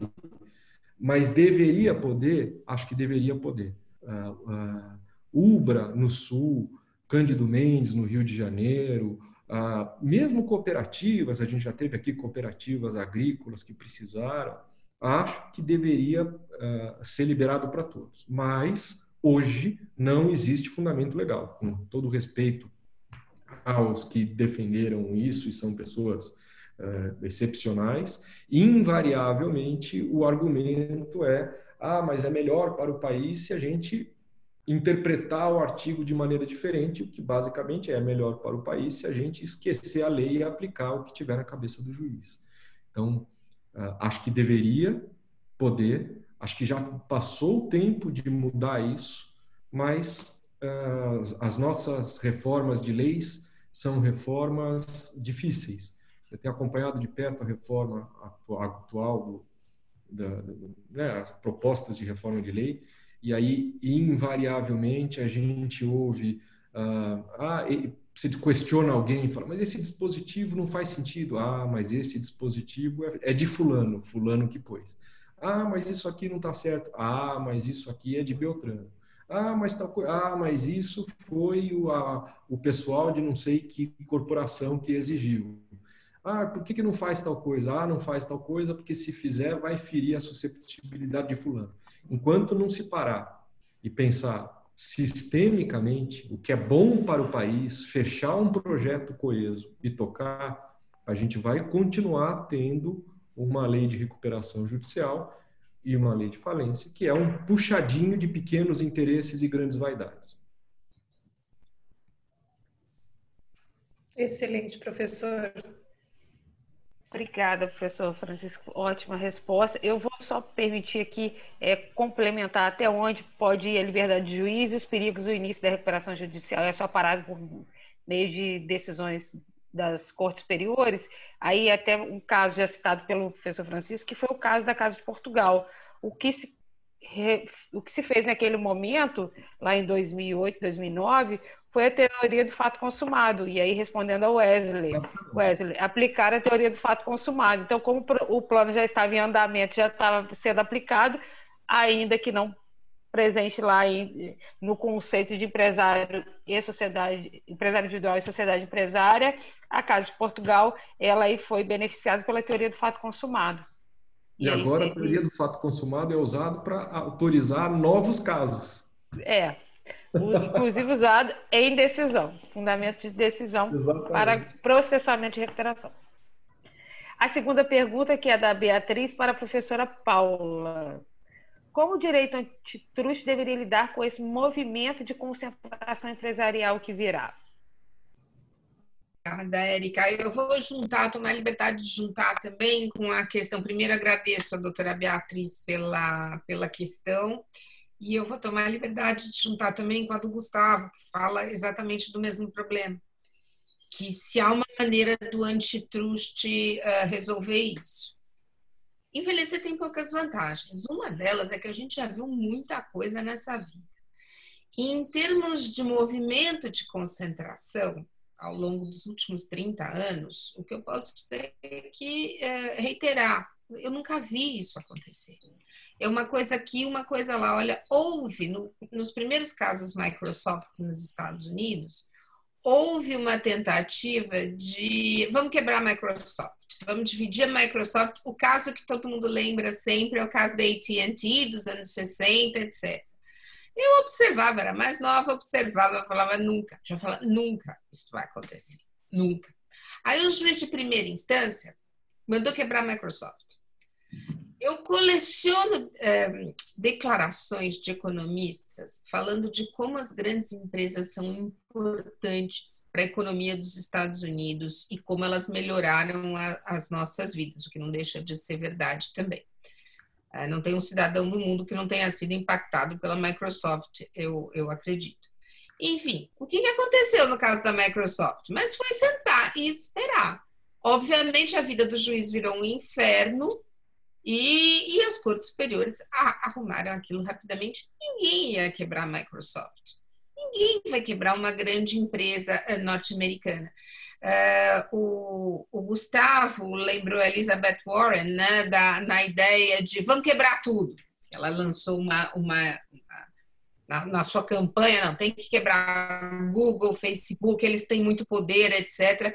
Eu diria que o tiro saiu totalmente pela culatra.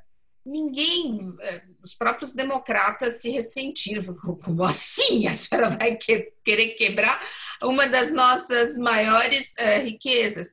E isso parou. Eu nunca vi no mundo algo jurídico que conseguisse segurar esse movimento de concentração.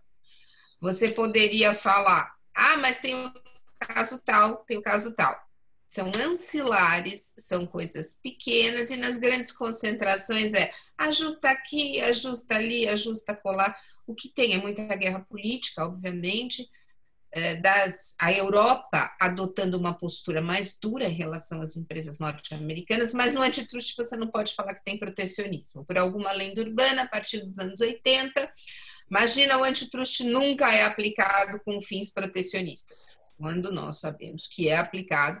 E aí basta ver a diferença de tratamento da Europa e dos Estados Unidos em relação a isso. E mesmo assim, na Europa, os movimentos de concentração você não consegue segurar. O que a Europa faz de diferente é extremamente interessante a aplicação de multas mais fortes para esses agentes econômicos quando aprontam alguma. E a expressão aprontar alguma não é sem querer, porque não está previsto em lei. A lei tem uma uma previsão geral, você não pode abusar do, do, da posição dominante que você detém, etc. E aí, no caso concreto, se decide o que é abuso e o que não é abuso. Então, todos esses casos, em todos esses casos, tem um debate muito grande para saber se é uso, para saber se é abuso da posição dominante. Nos Estados Unidos, normalmente libera, quando dá uma multinha, dá uma multinha. A Europa dá multas mais fortes mas o que são muito, muito, eh, multas fortes para essas empresas? Elas rapidamente uh, amoldam a sua forma de, de fazer negócios. Mas o que tem para segurar é a coibição das condutas. Tá? É, não vejo um movimento mundial, não vejo o direito conseguindo opor nenhuma, nenhuma resistência, conseguindo opor alguma resistência, o que eu vejo, que nós vemos é na Europa, às vezes, alguma penalização por repressão ao abuso de posição dominante. É isso, Érica. Obrigada. Obrigada, doutora Paula. É, aí, agradecer aqui a participação do doutor Gustavo Coelho, que é um membro da nossa Comissão de Direito Empresarial. Eu sei que é um estudioso sobre a matéria, e aí Espero que ele tenha se sentido satisfeito com a resposta e dizer que é um prazer tê-lo aqui conosco. É, a quinta pergunta, que é do Renato para o professor Satiro. Professor Satiro, considerando o atual contexto e a legislação brasileira vigente, qual a importância de mecanismos jurídicos próprios para microempresas e empresas, microempresas empresas de pequeno porte em situação em crise? A gente não tem um regime minimamente eficiente para microempresa mesmo. Os casos de microempresa são pouquíssimos casos de sucesso. Existe uma previsão de uma regra específica da recuperação judicial da microempresa no artigo 70 que não funcionou. Um levantamento feito em São Paulo diz que desde 2015 nós só tivemos quatro casos disso. Há um projeto de lei na verdade, um projeto de lei complementar do Senado, o PLC 30 de 2020, que procura abordar este problema. Ele é um projeto que acabou crescendo e ficando meio. Uh, talvez precise de uma enxugada para ser mais objetivo, mas o fato é que o mecanismo de recuperação judicial é caro e ineficiente para micro e pequena empresa. E a liquidação, a falência, mais ainda, até porque, via de regra, micro e pequenas empresas sequer têm ativos suficientes para cobrir os custos do procedimento. Então, uh, sob meu ponto de vista, o ideal é que tudo isso seja feito, nesses casos, tudo isso seja feito fora do judiciário e que se leve para o judiciário só as questões que surgirem em função desse procedimento. Então, a gente tem esse PL, né, o PL 33, PLC 33, e a expectativa que eu tenho é que uh, ele acabe trazendo uma solução melhor para isso.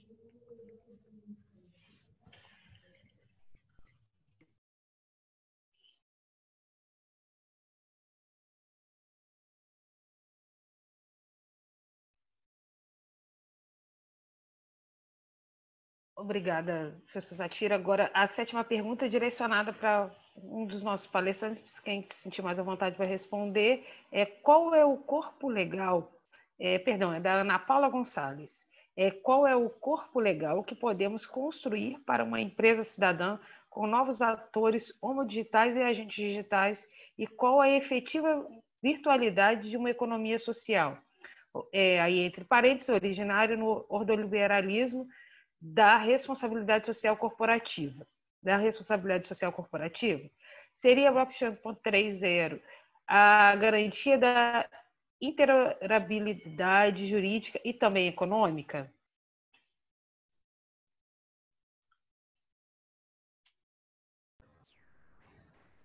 É, Patrícia Gonzalez, a sua pergunta é bastante ampla e bastante interessante, né? Na verdade, assim, essa corrente do liberalismo busca é, nos mostrar que não é só o crescimento do PIB ou da economia em geral que deve ser tomado como um dos fundamentos da economia, mas principalmente a aniquilação da pobreza, né? E nós estamos diante de um cenário hoje que não é muito animador, porque a organização a a ONU prevê que mais de 50 milhões de pessoas passarão pela linha para a linha da pobreza extrema nos próximos anos em decorrência da crise econômica atual. E, na verdade, eu não sei se essa digitalização da economia vai ser uma solução para essa questão. Eu vejo mais como a professora Paula chamou atenção, é, essas grandes corporações que hoje têm como os seus principais ativos né, a informação e a tecnologia, têm criado uh, um poder econômico muito difícil de ser superado. A professora Paula mencionou aqui que na Europa, a União Europeia tem aplicado multas expressivas, e a interpretação que eu tenho feito disso é de que essas multas estão na conta, essas empresas absolutamente não se importam com a aplicação da multa e continuam com as mesmas condutas anticompetitivas, né? Então, é, tudo isso colocado num grande balaio é, gera justamente uma preocupação é, de como a economia volte a crescer, mas não, não dê não dê sustentação ao aumento da pobreza mundial, porque isso é um grande problema. Quer dizer, não dá para a gente ter é, grandes empresas ou grandes nações, grandes nações, mas é, vivendo numa economia em que milhares de pessoas vivem abaixo da linha da pobreza, quer dizer, com menos de um dólar por dia para se manter. Nós sabemos que isso é inviável, né?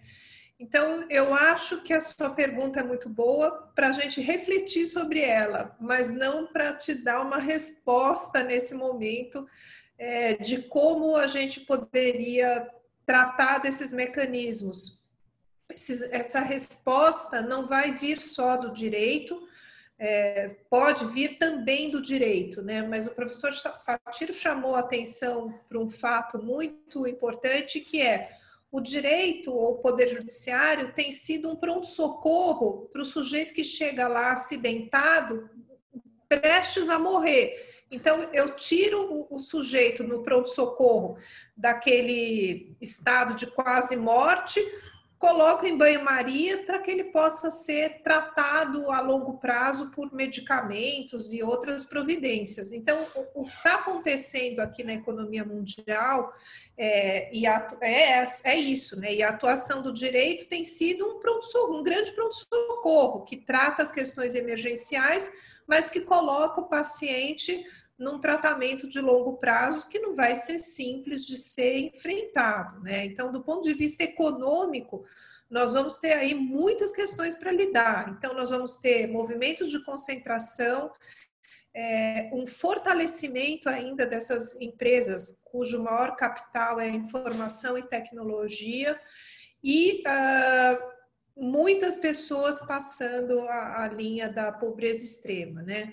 Eu só acrescentaria uma questão aí para reflexão do professor Satiro, que um dos grandes problemas da nossa lei de insolvência, seja no momento da reorganização, menos, mas no problema da falência, que eu tenho estudado já há alguns anos com bastante afinco, é o fato de que nós, e as legislações em geral, a brasileira inclusive, não está preocupado com uh, o modelo de ativos é, que as empresas mantêm hoje. Quer dizer, o maior ativo das grandes empresas não são mais bens tangíveis, não é um veículo, um terreno, uma fábrica, o que é que seja, né? Esses ativos são intangíveis. Então, agregar valor é, por um procedimento reorganizatório necessariamente vai pressupor processos de falência, de insolvência mais céleres, porque há momentos em que eu preciso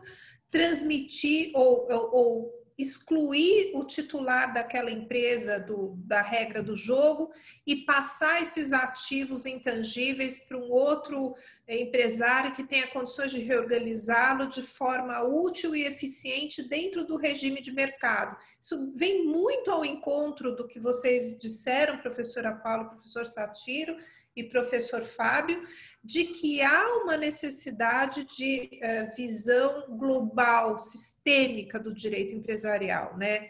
E acho que não é só o, o direito da insolvência que está eh, em descompasso com essa realidade muito maior que nós estamos vivenciando hoje. Também a professora Paula falou do direito concorrencial e assim vamos. Mas vamos aí ter um pouco de otimismo e esperança de que é, os sistemas vão acabar reagindo de uma forma positiva. Obrigada, doutora Adriana, pela resposta. É, aqui nós temos uma última pergunta, que é da Juliana para o professor Satiro, que é, você acredita que o PL 6229 fará a inclusão dos agentes econômicos?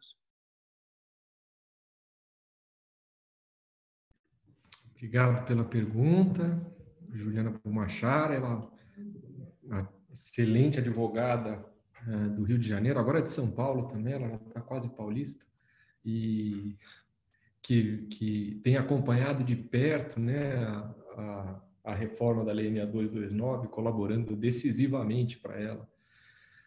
Uh, é, gostaria que tivesse, acho difícil que entre. Esse é um ponto que ainda é muito polêmico. É, defendo a inclusão, acho que deveria incluir, mas a impressão que eu tenho é que só vai se aceitar a inclusão de novos agentes dentro do âmbito de sujeitos ativos da recuperação judicial no momento em que a recuperação judicial se mostrar como um instrumento mais de negociação e menos de, ah, em suma, menos imposto aos credores. Né? Ah, há uma, há uma, uma falsa ah, premissa que vem sendo repetido, né? que na recuperação, a recuperação judicial impõe enormes sacrifícios aos credores. Em tese, a recuperação judicial não deveria impor sacrifício nenhum aos credores, porque a alternativa da recuperação judicial é a falência. Então, os credores só deveriam optar pela recuperação judicial quando eles entenderem que a solução na recuperação judicial é melhor do que a solução na falência. Ah, ah, portanto, ainda que eles recebam pouco, é uma alternativa melhor do que receber nada na falência, até por conta do processo de falência não ser bom.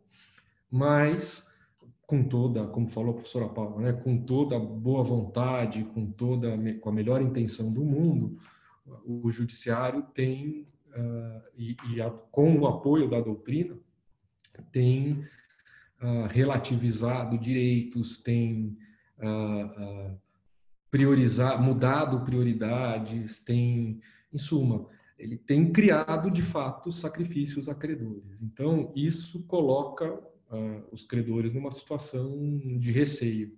Então, enquanto isso não melhorar, me parece que teremos o, o que estamos vendo hoje na inclusão do produtor rural, que é um, um capítulo à parte, né? Acho que é um caso muito peculiar, mas que é a, a luta, né, dos a mobilização dos credores em tentar não submeter aqueles para quem eles oferecem crédito à recuperação judicial, pelo medo de que a recuperação judicial tenha o desenho que vem tendo, eles acabem sofrendo maiores perdas. Então, talvez se fosse, for possível negociar para encaixar na lei agora, seria o melhor dos mundos. Mas talvez seja preciso mudar o perfil da recuperação judicial para que ela de fato seja vista de uma maneira diferente, não como calote, como explicitamente foi dito outro dia nos, um seminário, a recuperação judicial é um calote, é um benefício que a lei dá autorizando o devedor a aplicar um calote nos seus credores. Isso foi dito por um magistrado. Então, uh, defendendo isso, inclusive, uh, o que talvez mudando essa essa imagem da lei com outras alterações, a gente possa ficar mais fique mais tranquilo aprovar esse tipo de mudança e incluir todo mundo. Eu não vejo nenhum procedimento melhor para liquidação ou solução de dívidas do que a recuperação judicial e a falência, com todos os problemas que elas têm. Então, espero que seja possível, torço para que seja possível, mas, né, acho difícil. Obrigada, professor Satiro, pela resposta. Eu vou pedir permissão aqui a todos para passar mais uma pergunta que tinha sido enviada e eu, aqui na leitura pelo celular, acabei não, não lendo, me desculpem. É, para o Fábio, é, do Wesley, que pergunta assim: Professor Fábio, o fortalecimento dos mercados comuns entre os estados poderá ser uma saída para maior agilidade da saída da crise? Obrigado pela pergunta, Wesley, não? É, bom, é, na, nessa nova retomada né, da economia aqui na, na União Europeia, o mercado comum ele já é bem sólido, bem ativo, não tem, não teve nenhuma influência é, significativa. O que se diz, né, o que se tenta agora é reativar a questão de internacionalização da economia europeia, que perdeu muito espaço para a Ásia, um pouco para também para outros, outros, outros setores, é, outros países, mas principalmente para a Ásia. E o que tenta é, é, essa retomada através da internacionalização. O mercado interno em si não figura como uma estratégia política para a retomada econômica, né? Sim, como reaquecimento econômico.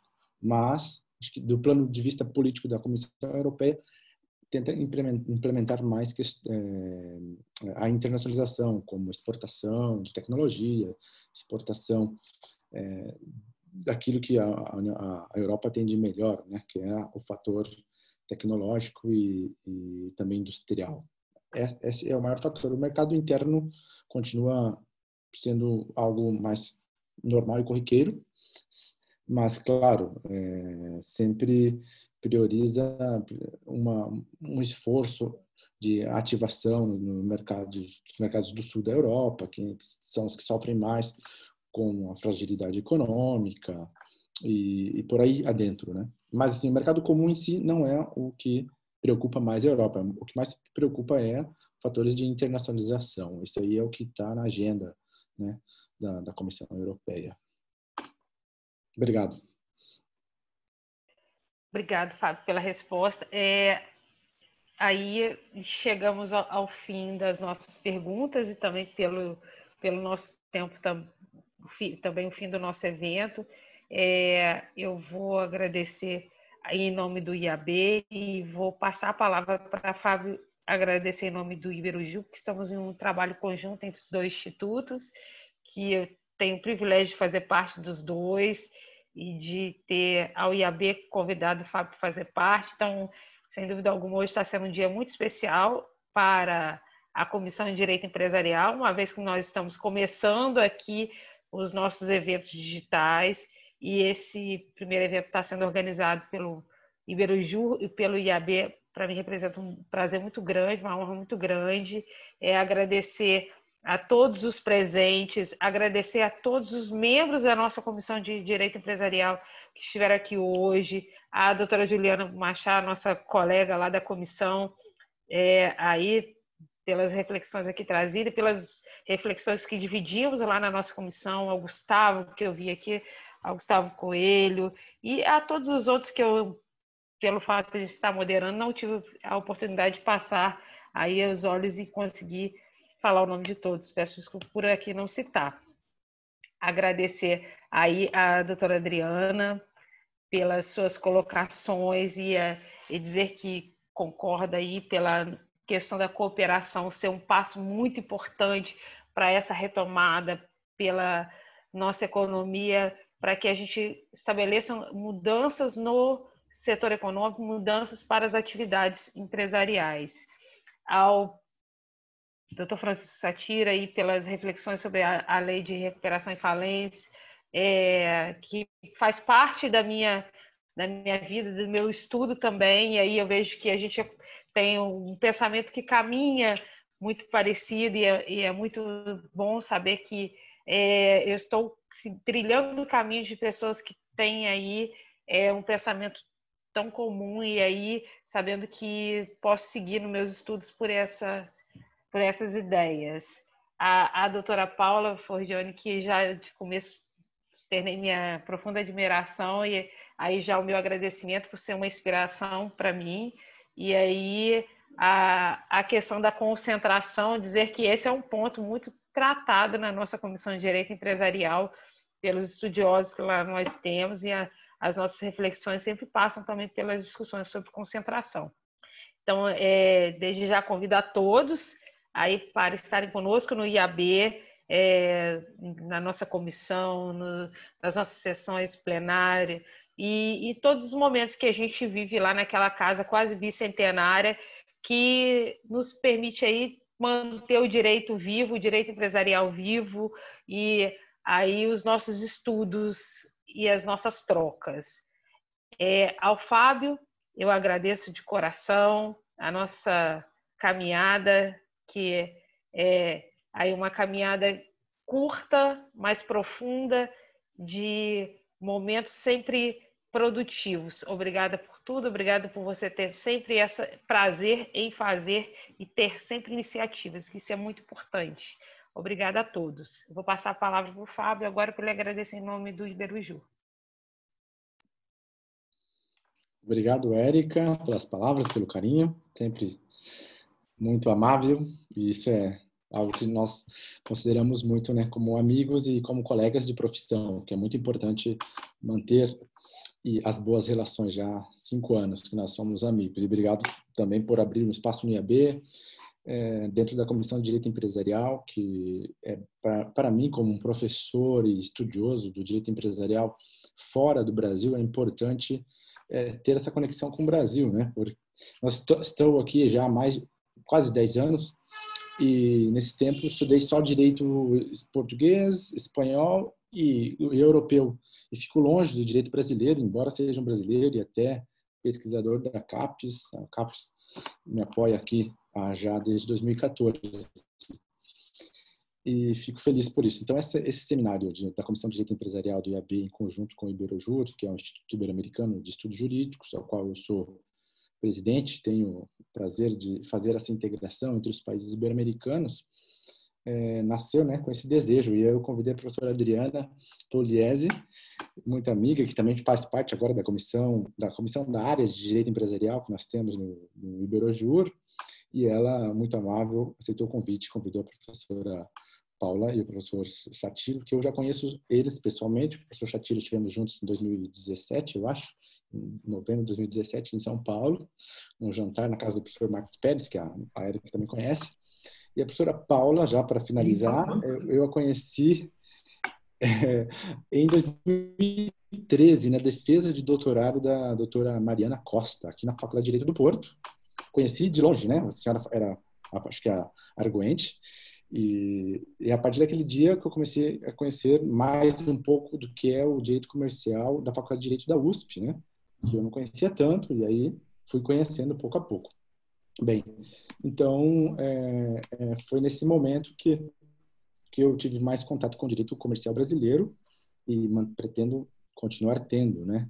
É, contato com o Brasil.